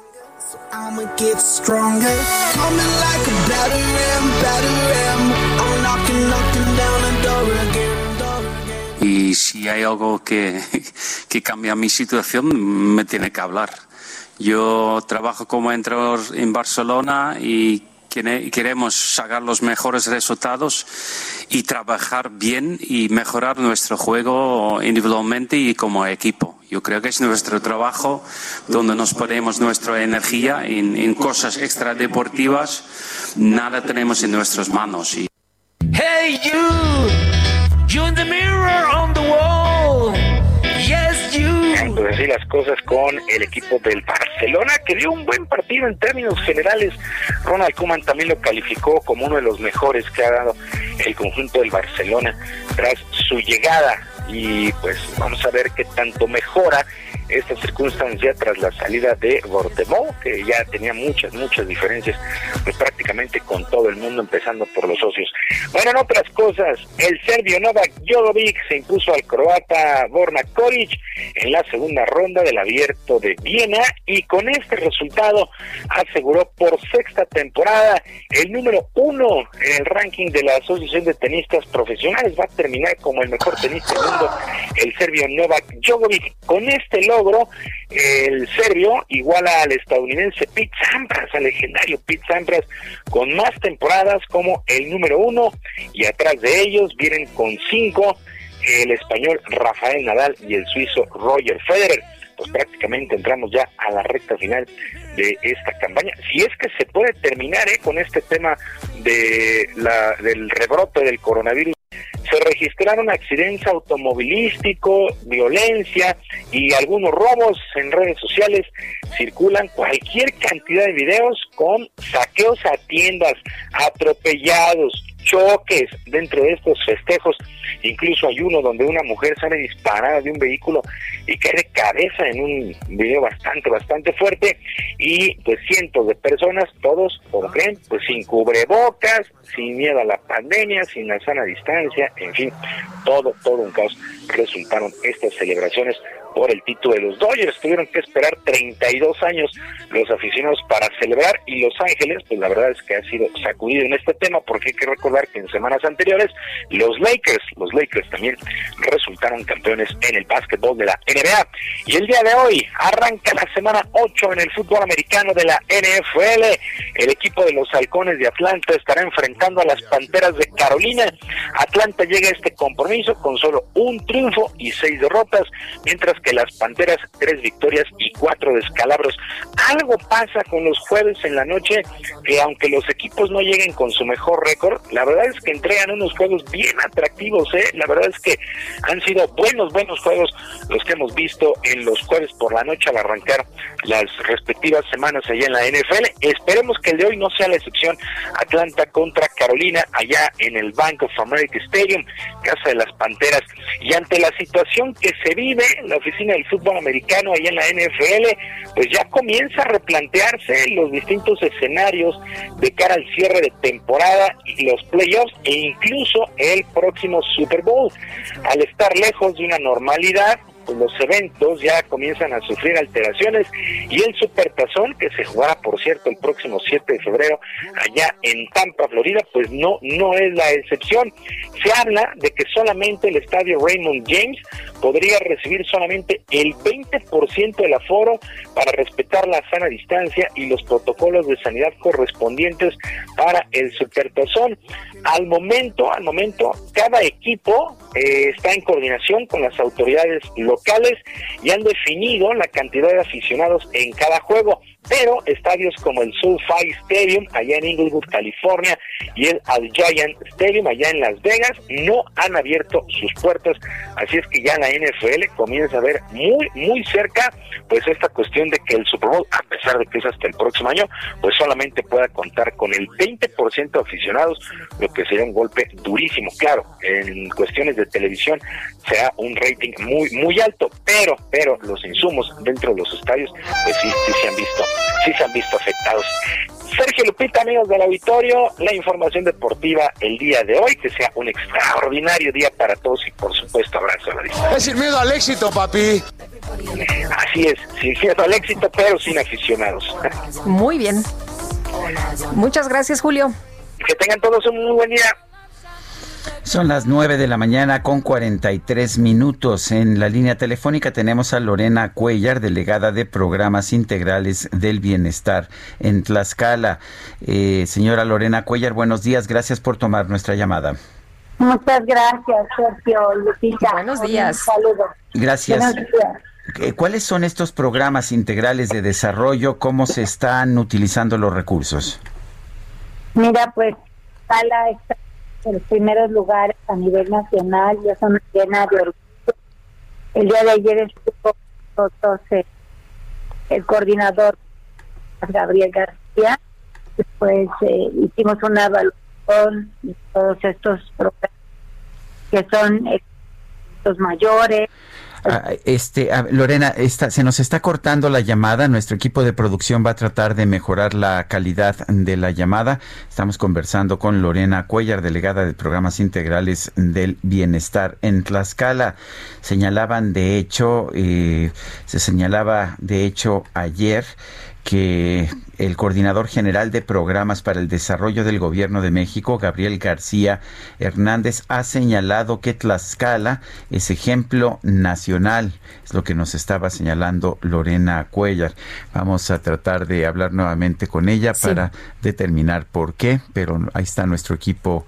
Rápidamente. Oye, mientras eh, recuperamos esta llamada, fíjate que hay una nota importante de la UNAM. A partir del martes, que es 3 de noviembre, el Centro de Exposiciones y Congresos UNAM abrirá sus puertas para prestar equipos de cómputo y ofrecer Internet hasta para 340 universitarios eh, de manera simultánea. Esto se ha informado por parte del director general de Cómputo y Tecnología, Sector Benítez. Este es el centro de acceso PC Puma más grande que la universidad ha habilitado a fin de que la comunidad acceda a diversos materiales en la red y a las tecnologías de la información. En un principio podrán trabajar dos horas, pero puede ser hasta cuatro dependiendo del número de citas que haya programadas y los interesados pueden hacer la reservación desde un celular. Muy importante porque pues muchas personas han batallado con esto, el internet, no tienen equipos, no tienen internet, a veces en la familia hay mucha dificultad para pagarlo, pero ahora pues ahí está este ofrecimiento de la máxima casa de estudios. Bueno, y vamos con otros temas. Los archivos del horror, del horror, relatos para enchinar la piel, es una puesta en escena para relatar historias espeluznantes. José Ramón Berganza es actor y protagonista de estos archivos del horror. José Ramón Berganza, buenos días. Hola, ¿qué tal? Buenos días. Eh, José Ramón, cuéntanos de estos archivos del horror. ¿Qué, ¿Qué es lo que vamos a ver? Pues mira, Los Archivos del Horror es un espectáculo que, que es presencial. Eh, la gente puede comer y beber mientras escucha historias de terror contadas por, por un solo personaje. Y este, pero más que contar historias de sobrenaturales o paranormales, estamos contando historias que están inspiradas todas en hechos reales. ¿Cómo eh, recuperaron estas historias, José Ramón? ¿Quién se las contó? Pues los estuvimos, este, nos dimos un clavado en internet para buscar historias que nos parecieran particularmente perturbadoras. La idea era encontrar gente que aparentemente tenía vidas normales y que hubo algo en el camino que, que les presionó los botones incorrectos y terminaron haciendo cosas monstruosas. ¿Así? ¿Como qué cosas monstruosas? Eh, pues tenemos un poco de canibalismo, hay necrofilia, eh, un poquito de eh, homofobia, eh, pedofilia. No, pues sí, son historias de, de horror. ¿Cómo, ¿Cómo podemos ver esto? ¿Dónde, ¿Cómo es la puesta en escena? Eh, estamos en el Hey Hey Club, que está en el 293 de Álvaro Obregón, ahí este, en la Roma Condesa. Eh, y los boletos pueden adquirirse ahí mismo o a través de boletia.com con anticipación. Eh, tenemos todas las medidas de, de seguridad necesarias para que la gente esté cómoda. Cuando vas a ver el espectáculo te sientas en una mesa con la gente con la que vas este, a, a ver el espectáculo y habrá distancia suficiente en las mesas para que nadie sienta que está en riesgo. Muy bien. Pues como siempre, gracias José Ramón Berganza. Fuerte abrazo. Al contrario, gracias a ustedes por el espacio. Buenos días. Son las 9 con 48. GastroLab con el chef Israel Arechiga. La hora del chef Arechiga. ¿Cómo estás? Muy buenos días. Hola, muy buenos días, Lupita, Sergio, todo el auditorio. Qué gusto saludarlos. Igualmente. Ya es jueves, nos vamos a extrañar el fin de semana. Y es el fin de semana más bonito del año. No sé ustedes, pero para mí la cultura mexicana es Día de Muertos. La cultura mexicana son altares, ofrendas, es cempasúchiles, eh, el pan de muerto. Y justo hoy vamos a platicar un poquito de las ofrendas, de la simbología de las ofrendas, de la gastronomía. Y recordemos que todo, todo parte de las culturas prehispánicas, ¿no? Que compartían la creencia, al igual que, que- que muchas religiones, por ejemplo la religión católica, eh, compartían la creencia de que existía un alma o existía un ser anímico en cada persona y esa alma o ese ser anímico daba la personalidad y la conciencia.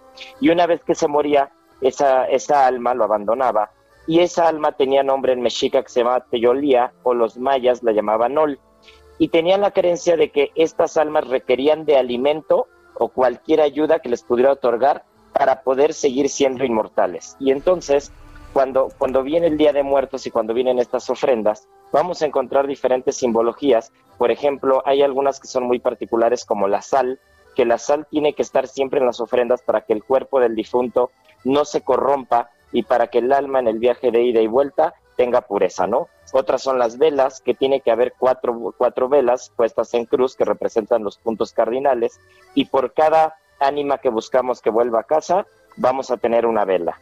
El agua, por ejemplo, es para calmar la sed del espíritu en el camino, sobre todo los mayas querían que el agua tenía que ser parte fundamental y también era para que las almas pudieran asearse, ¿no? En el caso de los mayas, los cenotes eran la entrada del inframundo y el agua representaba eso. Las flores, pues al final era un elemento muy bello que, que, que da la bienvenida al altar, pero el cempasúchil en particular representa al sol y es la guía del alma del difunto para que pueda llegar a casa, para que pueda volver al altar, ¿no? Y en el caso de los niños tiene que ser alelí o, o, o flor de nube, que simbolizan la pureza. Y después nos vamos a ir a una tradición que a mí me encanta, que es la tradición maya del Janal Pixán. Y el Janal Pixán es la comida para las ánimas, ¿no? Que en el pueblo maya el primer día se, se dedica a los niños, a los niños y se llama Janal Palal, y el segundo día, que es a los adultos, es el Janal Nunuk, y el tercer día, que es ya el Janal Pixán, es una misa y una celebración con comida para todas las ánimas. Pues al final recordarle a la gente que este es el fin de semana más bonito, más colorido, no dejemos perder las tradiciones y todos los sábados y domingos en punto de la una de la tarde tenemos Gastrolab Radio, estaremos hablando de este tema y de muchas otras cosas.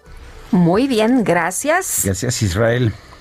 Que tengan un bonito fin de semana, saludos, nos vemos Gracias. pronto. Nos vemos pronto, sí. Son las, se- las 9 de la mañana, 9 de la mañana con 51 minutos. Desde Palacio Nacional, el presidente López Obrador señaló que está dispuesto a dialogar con los gobernadores de la Alianza Federalista, siempre y cuando no haya politiquería. Bueno, por otro lado, el presidente descartó utilizar dinero del erario para pagar la defensa legal del exsecretario de la Defensa Nacional, Salvador Cienfuegos, en los Estados Unidos, como lo propusieron legisladores del PRI. El Congreso de España aprobó la petición del presidente del gobierno, Pedro Sánchez, de mantener el estado de alarma nacional por la pandemia de COVID-19 hasta el 9 de mayo, sí, hasta el 9 de mayo del 2021. El presidente de Francia, Emmanuel Macron, calificó como un ataque terrorista islamista el atentado con arma blanca de este jueves en una iglesia de Niza, donde tres personas fueron asesinadas. Por cierto, hay un detenido.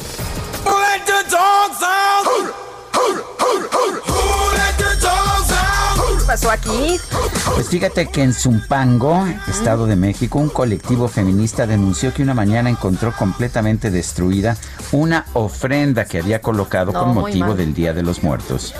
Las autoridades del ayuntamiento realizaron una investigación y a través de unos videos de vigilancia descubrieron que los autores de este acto vandálico fueron unos perros callejeros. Y no perros bípedos. No, estos sí eran perros cuadrúpedos callejeros, los cuales encontraron la ofrenda sola en la noche y se pusieron a jugar con los objetos que habían colocado las feministas.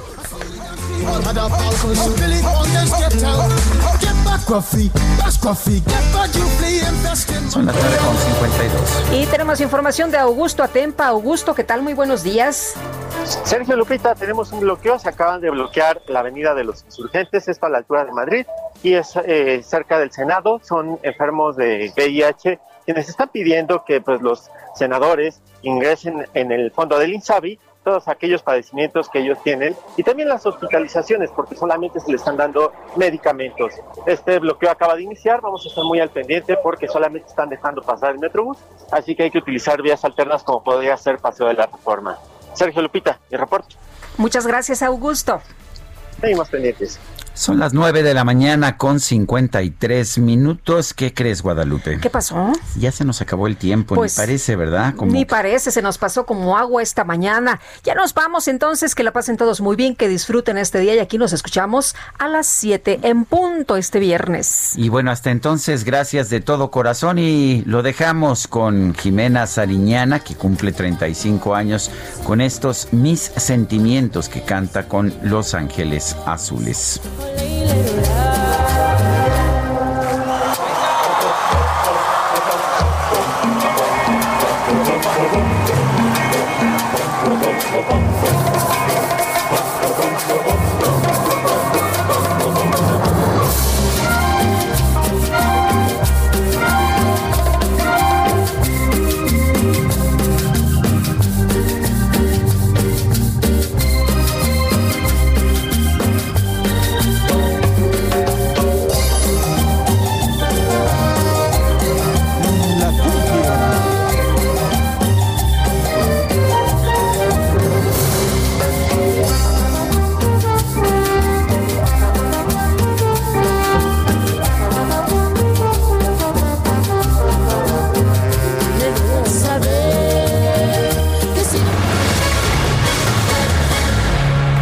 Heraldo Media Group presentó Sergio Sarmiento y Lupita Juárez por El Heraldo Radio.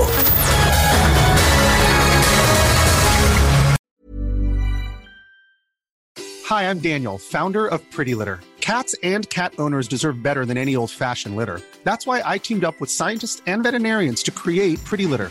Its innovative crystal formula has superior odor control and weighs up to 80% less than clay litter. Pretty Litter even monitors health by changing colors to help detect early signs of potential illness. It's the world's smartest kitty litter. Go to prettylitter.com and use code ACAST for 20% off your first order and a free cat toy. Terms and conditions apply. See site for details.